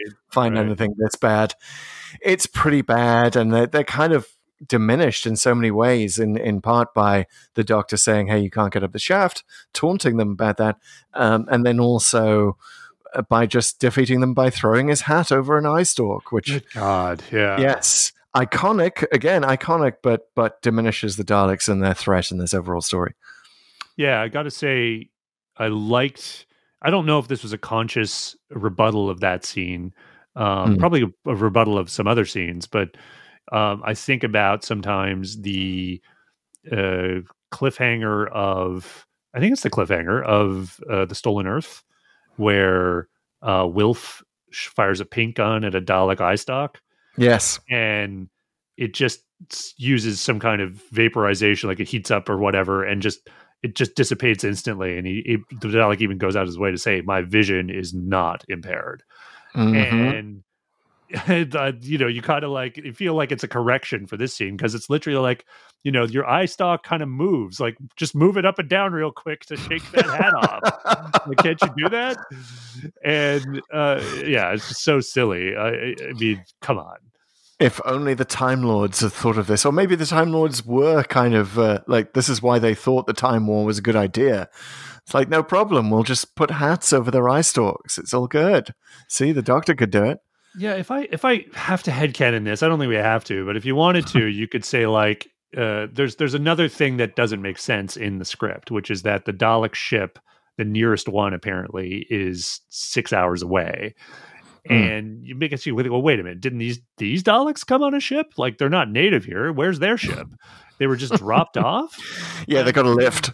So, and if if you get the sense that if the Daleks are saying, "Hey, yeah, we're on a mission from the Supreme Dalek," maybe they're just talking a big game, and these Yeah. are like the crappiest Daleks in the fleet. And they basically, some one of them came up with the idea, "Hey, I got an idea. Why don't we go back to Skaro and find see if Davros Davros is still alive, and if he is, he can help us." And they're like, and nobody thinks this is going to work. Like the Supreme Dalek's just like, this is ridiculous. Uh, we're not wasting any valuable resources, but we have these like you know dozen or so maintenance Daleks who are just losers that are the worst in the fleet that we're, we we weren't even going to repair because Yeah. they're so bad. Why don't why don't we just send that group on this super long shot that Davros might still be alive, and then if they get it, great, we'll send a ship. If not, we'll probably never hear from them. Or maybe I'm thinking, just as you're saying this, maybe they're like just not even Daleks. Maybe they're Dalek cosplayers um, inside these things, which might explain the robot thing. Um, you know, and, and maybe we should have had a moment where the Daleks get blown up by the explosives at the end. Like, you know, you see inside, they're like just a, a couple of, you know, a couple of Dalek fans in there, like, uh, uh, you know, well, this this this plan really messed up. Um, yeah, it, yeah, they they're just not scary. They're not threatening, and it just it ultimately the story commits one one of the greatest sins, despite all the comedy in it. Uh, the Doctor Who can commit, which is just gets boring. Hmm, It's just like you're not really following the story. You're not invested. Uh, certainly, as an adult, as a kid, I think you're kind of accepting everything and and you know looking at the fever dream of it. Like you know, this is. I will always go back to it. Like with Destiny of the Daleks, it like is so tied into everything else that was going on in 1979. You know, Blake Seven on TV. Uh, I even thought I saw a little bit of. Um, the, the computer Orac from Blake Seven I thought was oh, used as a like in the prop. Yeah. background of the uh, Yeah, it, Dalek at the Dalek control room. It looks very, very similar. Uh, I haven't been able to find any indication that it is the same prop, but it certainly looks like that. And it's of a piece of this this idea that like Hitchhikers and Blake Seven and uh, Star Wars was on BBC Radio. That like it was all just kind of Mhm. wonderful new science fiction mush kind of Yeah. all together and this is at the epicenter of it so i can't hate on it too much for that reason No, you can, and uh, like you say, I mean, the ratings sort of almost speak for themselves. I mean, people were Mm. to your point, like there wasn't, you know, you have to put yourself in that time. We did not. Yeah. There was an excitement around this this genre, but there wasn't the infinite supply that we have today of just whatever you want. And seeing the Daleks again on TV, what a thrill! yeah and- after four years in a new adventure. And I will say, I've just hated on the Daleks there a bit, but I will say one of the better scenes is when they exterminate the prisoners. Even though the prisoners are not very good, it's a good scene for them to do what Daleks should be doing, which is uh, indiscriminate killing and doing it in the doctor's face. And that's one of the better bits of dialogue, even though it's the doctor and a Dalek. The Daleks are just like, hey, we're taking no responsibility for this. We're just going to start offing people. And Yeah. this is, again, very good uh, testament to Baker and how he understood the show. Like this is one of those moments he has to take it seriously, and he does. And he's they're they're the Daleks and the Doctor are just screaming at each other. You know, it's like we're just going to keep killing people. No, one more killing, I'm going to kill Davros. Oh, you're not going to do that. You try it. And he's like, oh, I will. And you actually believe him. Like you like he's Hmm. he's going to do it. And Davros, of course, rightly believes him. And he's just like, no, no, no. This is kids. This is getting out of hand. Like, Yep. just agree to what he says. So that that scene I thought was actually very very good. Um, you know, when, when What do you think about the um, the the Nova device stuff? Uh, The uh, the Romana in the tube. I mean, for that for, that's one of those indelible images for me, and it really looks like a music video almost, like she's performing inside that tube. And as a fan now, you might look at that and say, "Well, why not just pick up a rock and break that tube?" Um, but again, Well, that I- sort of brings us back to these fever dream aspects. But yeah, I mean, I think you could presume it's something much stronger than plexiglass. Like, Yeah, anything. yeah. No, I, ne- I Yeah. never thought that was a solution. Um, yeah, I think it's fine. I mean, it, it is sort of one of those images that you get in your head. Like, it is cool, right? Like, you have this sort of piece of technology in the middle of a quarry, Mm. and the threat is, you know, very clear. I will say the Movellans aren't very good at safety. I feel like, like I, I think it's it's a you you would want maybe a couple of layers to make sure this is really controlled. That said, they're robots, so they're not, they're not worried about the atmosphere being Mm. destroyed. It won't affect them.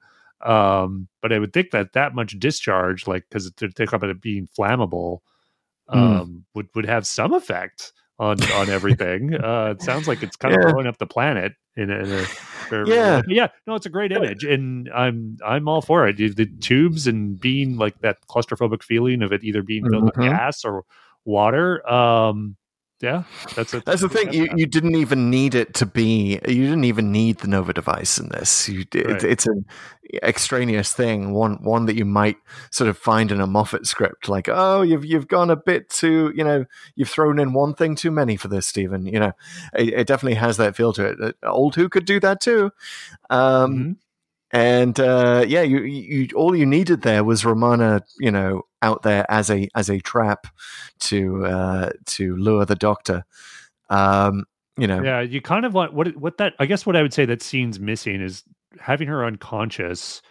Um, you you kind of want that desperate moment of two people who mean so much to each other looking at each other through the glass, and the person who is not able to save the other person to to be just in sheer anguish. You know, like Mm. so it doesn't have that level of drama that you would get with like whether Right. whether it's Star Trek Two or I was going what to say Wrath of. Khan. Yeah, mhm. yeah, or like the have one of abyss, even, right? Like, Mhm. um, those those kind of scenes are, can be really dramatic, but they can also be a little bit like traumatizing. Like if you think about the abyss, I don't know if you're Oh, yeah. talking about when Ed Harris is has the helmet on, and uh, I think it's Mary Elizabeth Mastrantonio has to drown in front of him. Uh, I I don't know that one, but you've you've got me thinking of Lost though. Uh, you got me thinking that Romana should have just put a hand up against the edge of the uh, of the glass Right. there and just have it written "Not Penny's boat" on her hand. You know, little Lost shout out for all your fans. not Movellan Not- living beings, not our rob- Movellans are robots. yes. Oh, but then you'd have to kill Romana off at that point, which would be Uh, unfortunate. Uh, no, no city of death. Romana. yeah, exactly. All right. Well, there's some questions we need to answer about this episode to find out what we know about it and certain situations around it. Uh, those are, of course, the four questions to Doomsday. The first question, as ever why did the randomizer take us here? Wow. Well, I've got so many, so many uh, reasons written down for this. Uh, first of all, it is the first story with the randomizer large and in charge. the first story, the TARDIS is basically on shuffle, and uh, and it throws out uh, what it thinks is a banger. It's like, how about going back to Skaro, Doctor? Yeah, let's take it back to 1975 with some smooth Skaro tunes. Um, and uh, of course, it isn't a banger. But you know, the randomizer would love this for two reasons. First of all, first randomizer destination. Secondly, the randomizer is bound to love Rochambeau if, if it's a game that you can win by by being random. Um, by being truly random, you can avoid defeat. uh, it also wants to show us up because of the missing codex scandal, the fact that this was not in our original Right. codex. Uh, sorry, randomizer. Okay, you got us. The Um, randomizer sounds a little narcissistic on this one. it really does. It's gone a little Tom Baker. Um, yeah, uh, but also uh, here are two connections to the mind of evil, particularly uh, the Nova device. This uh, idea of just like we, as we noted with with uh, Pertwee last week, and then you know uh, the the missile last week, and then the Right. missiles and dinosaur in the spaceship. You know, the Doctor just likes blowing stuff up. The Doctor likes it when things go boom. Uh, the Nova device would have been the ultimate, you know, blowing stuff up on on Skaro. Unfortunately, it was never utilized. But anyway, you know, little little uh, pyromania there, potential pyromania. You're reminding Um, me of and- Planet of the Giants. That's the other one where he was like, seeing things go boom. Yeah. and and the Romans, yeah, they Yeah. just like setting stuff on fire, which is like why I liked hanging out with Ace. Um, but yeah, the Steadicam in this is sort of the equivalent of the helicopter in the Mind of Evil in terms of a thing that you spent too much money on, so you've got no budget left for the rest of the entire show.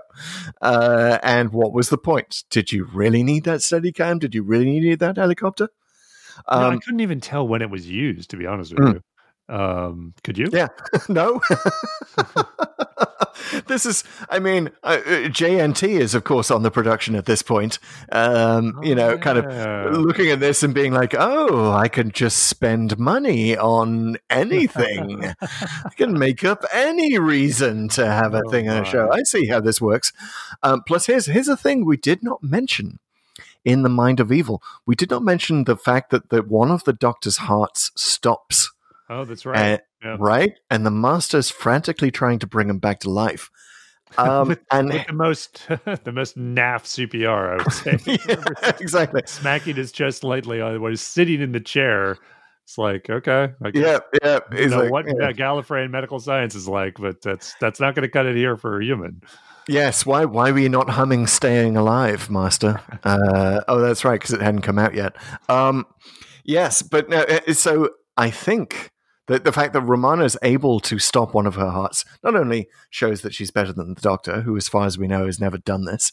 Hmm. Um, She but learned also it in maybe- school. She learned it in school. Like she is so clearly ahead of the Doctor in her schooling. Well, you know, we saw like, that in State of Decay as well, right? What are they, what are they teaching?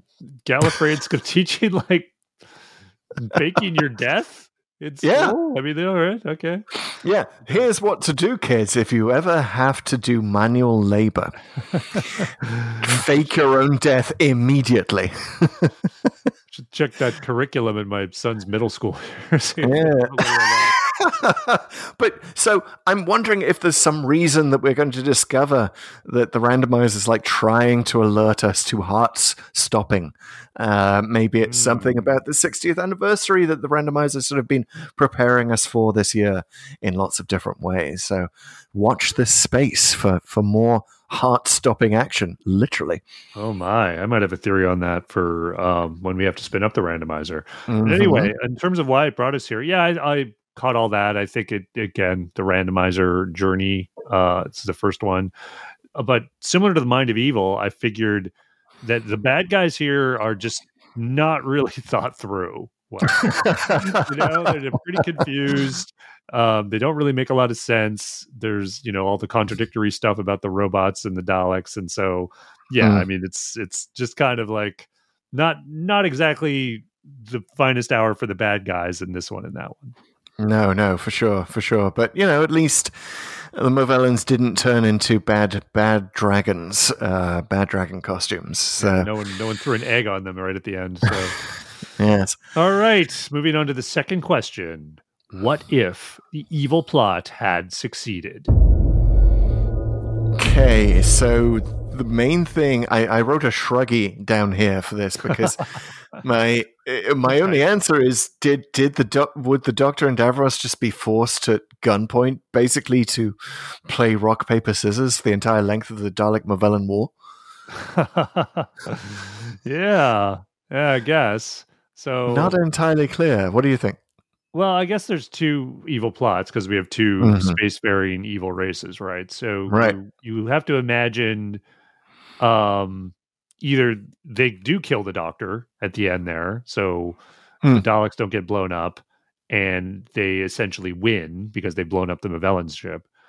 Right. So now Davros is back. He can reprogram their computers. The Daleks become a bigger threat. The Time Lore happens earlier, and perhaps the Daleks even win it. Um, so it's And the Doctor is just dead, dead. The Doctor doesn't even get to get to be Peter Davison. right. He's just blo- exterminated. Maybe he Hmm. he's maybe he does, and maybe the Davros just keeps him prisoner.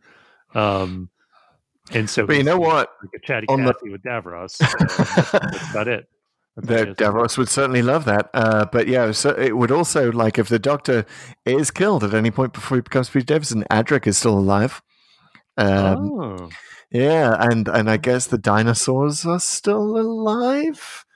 Uh, yeah, you okay. get started this very interesting timey wimey stuff. Way more dinosaurs Maybe and the. Silurians are still alive. Maybe it's like the Silurian Empire goes out into the stars. Um, Yeah. So the other one, though, of course, is that the Movellans win. So here's where I would think maybe because it's a really bad assault when Hmm. the slaves try to take over the Movellan ship, and I mean both Dalek and Movellan security they need to get fired. Yeah, uh, basically. for allowing all these uh, penetrations of their base, but uh, you have to assume that doesn't go well. The Movellans win, and they kill the slaves. They manage to repel the Daleks, uh, possibly capture Davros or kill him, and then take the Doctor away with them because their plan was to have the Doctor reprogram their battle fleet. Hmm. And so then the Movellans win the war with Yeah. the Daleks. So it's a Movellan Time Lord Time War.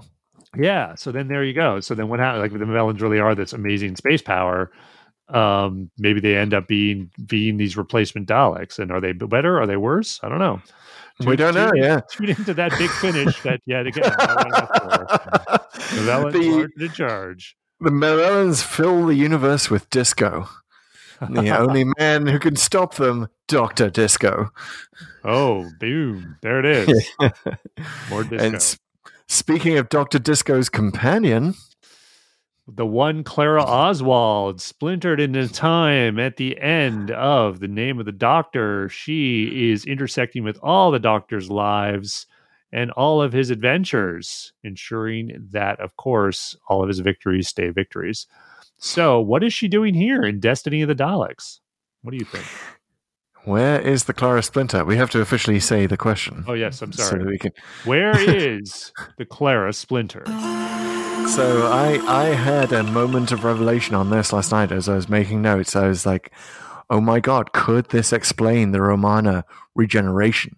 That all of those other Romanas aren't actually Romana; they are Clara or some version of Clara, who is you know either able to shapeshift or like she's actually actually doesn't look like Clara in all her incarnations. And there's one very tall one and one very uh, operatic uh, one uh, who's just on hand, um, and and one, yeah, and Okay. that's It's, it's you know expanding our canon of Clara. Yeah. Well, that would certainly like you can sort of imagine behind the scenes, like Romana just one day, no muss, no fuss. The Mary Tamm Romana has decided to regenerate. Uh, by the way, we should we should briefly mention why Mary Tamm was not invited back. Uh, she she was pregnant at the time, but she said that she also just wasn't asked uh, to participate. Um, guess they just didn't think that a lady Time Lord needed that same level of, uh, you know, actually swapping the faces to be seen, or she wanted to do it in the privacy of her own chamber. Um, so she's already regenerated. She's just like, I know that the doctor's not going to accept this. Mhm. So, uh, hey, hey, random ladies wandering around the corridors of the TARDIS, can you uh, can you help me here? Let's let's put together a little scam. Hmm, interesting. So basically, this is a secret Romana has Mm. been keeping Mm. ever since this episode. That's interesting. And That- yeah, it was yeah. not. She was just goofing around with the doctor on this whole body swap thing. Okay. It could be, yeah. Those those could be Clara's. That that would that would definitely retroactively, you know, if we're using Clara as a plot device to tie up any plot holes, this is a huge one. She can be used for that. Uh, but Yeah, but yeah, mine- what else?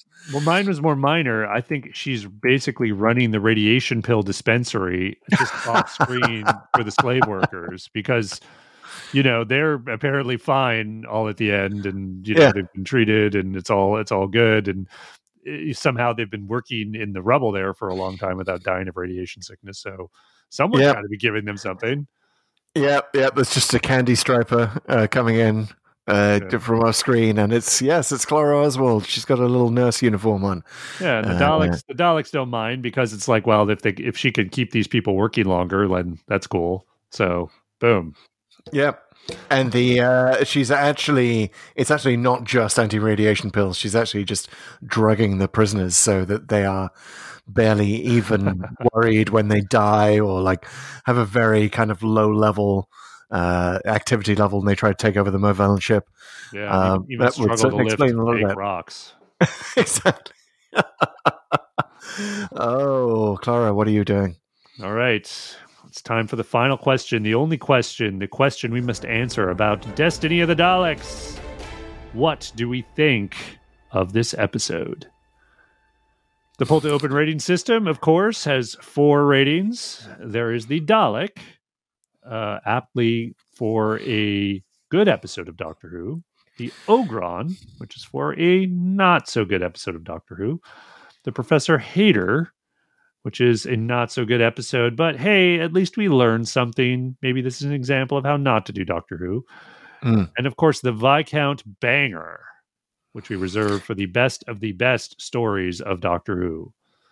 Uh, how about I go first this time? Because yeah, you go first. Meaningful Okay. story for you. Yeah. I think it. Um, it's probably. I'll just go. I have to just say it's an ogron. It, it, it's unfortunate. an ogron didn't have to be, but it, it's the confused writing. You know, we had talked about the whole thing with Nation and uh, Adams. While there's there's some decent stuff in here, um, it it just adds up to something that's less than the sum of its parts when you add in all the Hmm. the cheapness of it. Right, like there's there's too much headcanon to explain things away. Uh, some of the stuff you don't even want to sort of explain away. It's just you're just kind of like, ah, it should have been better, guys. I, I, I wish Right. I wish I could have gone a little more, um, a little higher. I don't think it's it's quite a hater. Maybe it's a hater. Um, I, I think they should have known better, though. This is the problem, like particularly Yeah. the Daleks themselves. They should have. I and and I was thinking of giving this a hater rating for a while. but I was also thinking of something we've mentioned on the show before, which is and I've been sort of struggling to articulate this, which is that we need a rating for when a Doctor Who story is just so nostalgic for you that you just don't don't have any chill. You can't you can't judge it. You cannot stand a judgment. I mean, I could sit here and tell you that this is a professor hater, but I can't I can't I can't hate on this. I cannot hate on Destiny of the Daleks in any way. I can't tell you it's an Ogron. Uh, I certainly can't pretend it's a Dalek. And even though Viscount Banger's daughter is in it, uh, in a lead role for the first time, I cannot give it a Viscount Banger. Sorry, Viscount Banger. Um, the the story it just sort of is, and and and you know that plus this sort of sense of like we need a rating for nostalgia led me to think like we, we need on pull to open and and we we should only use this very sparingly. This is this is like our bee stinger you know. Uh, maybe use it once in the entire run of pull to open or maybe use it once a year once every hundred episodes. But i'm fully prepared to give you one of these pete and here's what i suggest we call it a fixed point in time Fixed point Uh, in time. a fixed like point in time. It is. It just is. It's just there. Destiny of Daleks just is. It is fixed. It's immutable. It's certain, and it is immune to judgment. Judgment just slides off it for me. Um, so it's sort of like saying it's a pass, but but I, I Yeah. also like this idea of a fixed point in time. I was actually. It made me think of of River Song. Uh, you know, at the at the beginning of uh, the wedding of River Song, um, where she just can't shoot the Doctor right? She Mhm. just can't do it, even though it is a fixed point in time. And then the universe reacts to that. Now, hopefully, the randomizer is not now going to give us every story at once. um, because I've kind of broken this fixed point in time. But but I have that I have that moment of like I'm I'm standing in front of Destiny of the Daleks in an astronaut suit, and you are asking me to to point the gun. You're asking me to shoot Destiny of the Daleks. I cannot do it. It is so a piece of my childhood. It inspired my first fanfic. It, you know, I just connected to everything else that was going on in 1979 from like Fawlty Towers to The Jam to uh, 2000 AD, the comic. Like it was all the, the cultural milieu that formed me at a very young age. Um, so yeah, I cannot touch it. Can't shoot it. I'm so sorry. It's a fixed point in time for me. Wow. That's huge. Yeah. We have a new rating. We have a new rating for our rating system, the fifth rating. but a very, very sparing, uh, sparingly used rating. You know, only in extremis, uh, or even for extremis, if you like. uh, can can you use this? Uh, I mean, Pete, what what was your first uh, Doctor Who story? Do you remember? It was it was Davison. Modern I know. Undead. We've done it. Mawdryn Undead. We've Yeah. done it. Do you do you think you would retroactively want to give that a fixed point in time? Like, can't because we kind of like I Mordred think- I Undead anyway, right? Like I guess Yeah. Dalek. I mean, it was Mm. it was good. It was a good little time travel story. But I get what you mean. Yeah. Like there are definitely episodes that I won't reveal here that I don't think are defensible on many bases, uh, various. So uh, there's they're, they're just not good. Yeah. and yet I You find them very watchable, and I find them like you know this is uh, they can be good. So we'll we'll get to those when we get to them. Um, it's funny when you were talking there about you know the like Silencio imagery of someone asking you to shoot. Uh, for some reason, I went to that Hugh Grant movie with Je- Julia Roberts, Yeah. um, Notting Hill, where she's Yeah. all like a girl standing in front of someone asking you to love. Uh, her, Yes. her to love you, and it's like Yeah. Destiny the Daleks is standing in front of you, asking you to love it, Yes. and the two of you will be very happy together. I think. We will, yeah. I mean, even though it's it's it's this weird thing of sort of like it's simultaneously boring and wrong and bad, but also like visually, uh, I just I can't get away from its iconography. Yeah, no, I get that. All right, wow, what a landmark episode in the Pull to Open canon. Seriously, Closing the book on Destiny of the Daleks, but with a new rating system or an enhanced rating system, and Yeah. eyes forward onto where the randomizer will take us next. And that's what we're going to figure out now. Right. So the randomizer, two parts. Uh, Pete has the codex in front of him. That is a spreadsheet of every Doctor Who story uh, arranged uh, by uh, the, the way that we've arranged it. Like, you know, we can, we can talk about this again in the future, the way that we've, you know, said that Extremis uh, is its own story, Mission to the Unknown isn't. You know, a lot, lot of, lot of judgment calls like that. Uh, but then I have the Executor, which is random.org, which we've already mentioned uses atmospheric noise to produce true randomness, not algorithmic randomness. Uh, random.org will win Rochambeau against you all day long uh, if if you were to hook it up to that. You know, I, I, I ran out of time for this, but I really want to see if ChatGPT can play rock, paper, scissors um, and, and whether it would beat me. But uh, maybe I'll do that by next week and report back. Um, I would just say But- don't give it access to your webcam, and then I think you'll have a better shot. yes, I'm, I'm just going to do it below the screen. Um, yep, Mm. you can't even see it. Uh, all right, so you are going to give me the number of stories, Doctor Who stories that we have remaining. I will plug that into random.org, and then we'll give the randomizer some challenges before I hit the generate button. Sounds good. Okay, so the codex, per the codex, and per the update I just gave it for Destiny of the Daleks, we now have 227 Doctor Who stories that we have Wow. not talked about on this podcast. 227. The number is fading down fast. It's it's clicking down on an old LCD digital watch screen. Um, Uh-huh. and and we're down there. Okay, Pete, do you have a challenge for the randomizer? I, you know, I sort of remember I had one earlier when I was talking about it, and now I've completely forgotten what it is.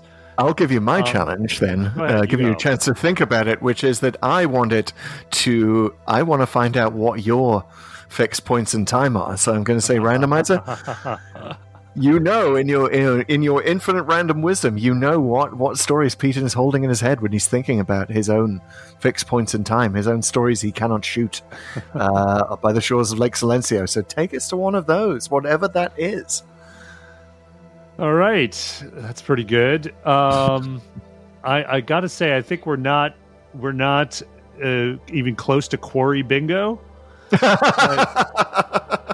I'd want to start filling that in. So let's let's Yeah. some, some serious quarry action. This was this was this re- really high bar for quarries. This one. a So lot of quarry in this, You but you're saying you want you want a story where the amount of time spent in a quarry is even higher. I want maximum As- quarry as as, high, as high as Maximum you can quarry. possibly give it. And I know that this is confined. Make basically make it. I'm going to give us classic, right? It's going to be classic series because that you know It got to be. Fewer fewer quarries later, and we already did Waters of Mars. So, yeah, quarry is up. There's also the option like we're, we're pretty close to a Skaro bingo, a Skaro in the classic series bingo, Hmm, right? Because all it's right. never seen again after uh, after Destiny. Uh, so obviously we have the Daleks itself, Mhm. uh, and is it Day uh, that that goes there uh, um, in in the No, Pertwee uh, evil. area? Evil of the Daleks. Evil. Okay. So we've got evil and we've got the mutants slash the Daleks, Right. right? Exactly. So yeah, we're, we're close. We could have a Skaro in the old series bingo, and maybe if we do Magician's Apprentice, uh, uh, Sorcerer's Familiar, uh, Sorcerer's Apprentice, Magician's Familiar, sorry, um, Witch's Familiar. God, I can't even remember that title. Uh, then we Right, might, yeah. Yeah, we might have it overall. Um, that would be definitely be an interesting one to go to Yeah. with the Although whole Asylum- Davros chair Asylum- thing. Beginning of Asylum is on Skaro too. Ah, yes, yes, So yeah. There you go. Yeah. Alrighty, let's spin this baby up. All right, give me the countdown. Let's We'll get it. a random number. Four, three, two, one. 220. Oh my god, we've we've gone fast forward again. We're in Whittaker again. Yep. Orphan 55. Oh god. Oh god, we've got some quarry.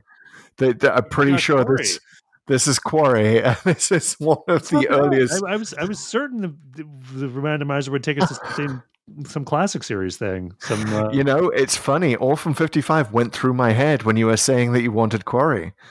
Um, really yeah, and it just I because it isn't right, but it's it's got that sort of windswept Yeah, outdoor. look, sure. Yeah. Uh, Sure, oh god. Dominators or something like that. Yep. It was, yeah. But no, and and, and I, I'm guessing, Pete, this is not Orphan 55 is not going to be a fixed point in time for you, it's fair to say. So no, you've been ignored at least for now.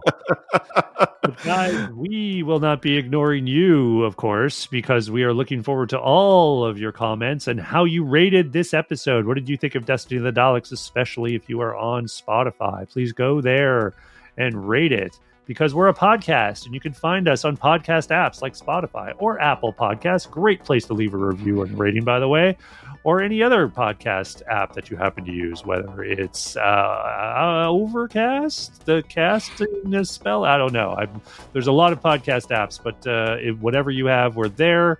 Uh, please share the podcast with a friend. That's absolutely the best thing you can do outside of leaving a review. Uh, follow us on social at Pull to Open on TikTok and Pull to Open 63 on Twitter and Instagram. Thanks very much to Martin West for our music and to all everyone uh, who leaves us great comments on all of our socials. Uh, don't forget Yes. youtube.com slash pull to open. Also a great place to follow us and leave comments. Please see if you can stump us with uh, your emoji titles, uh, because as you've seen this, uh, this episode, there's definitely very doable. Uh, and hopefully, we'll be able to reveal that mysterious 42 episode title next week on Pull to Open. All right, folks. Catch you later.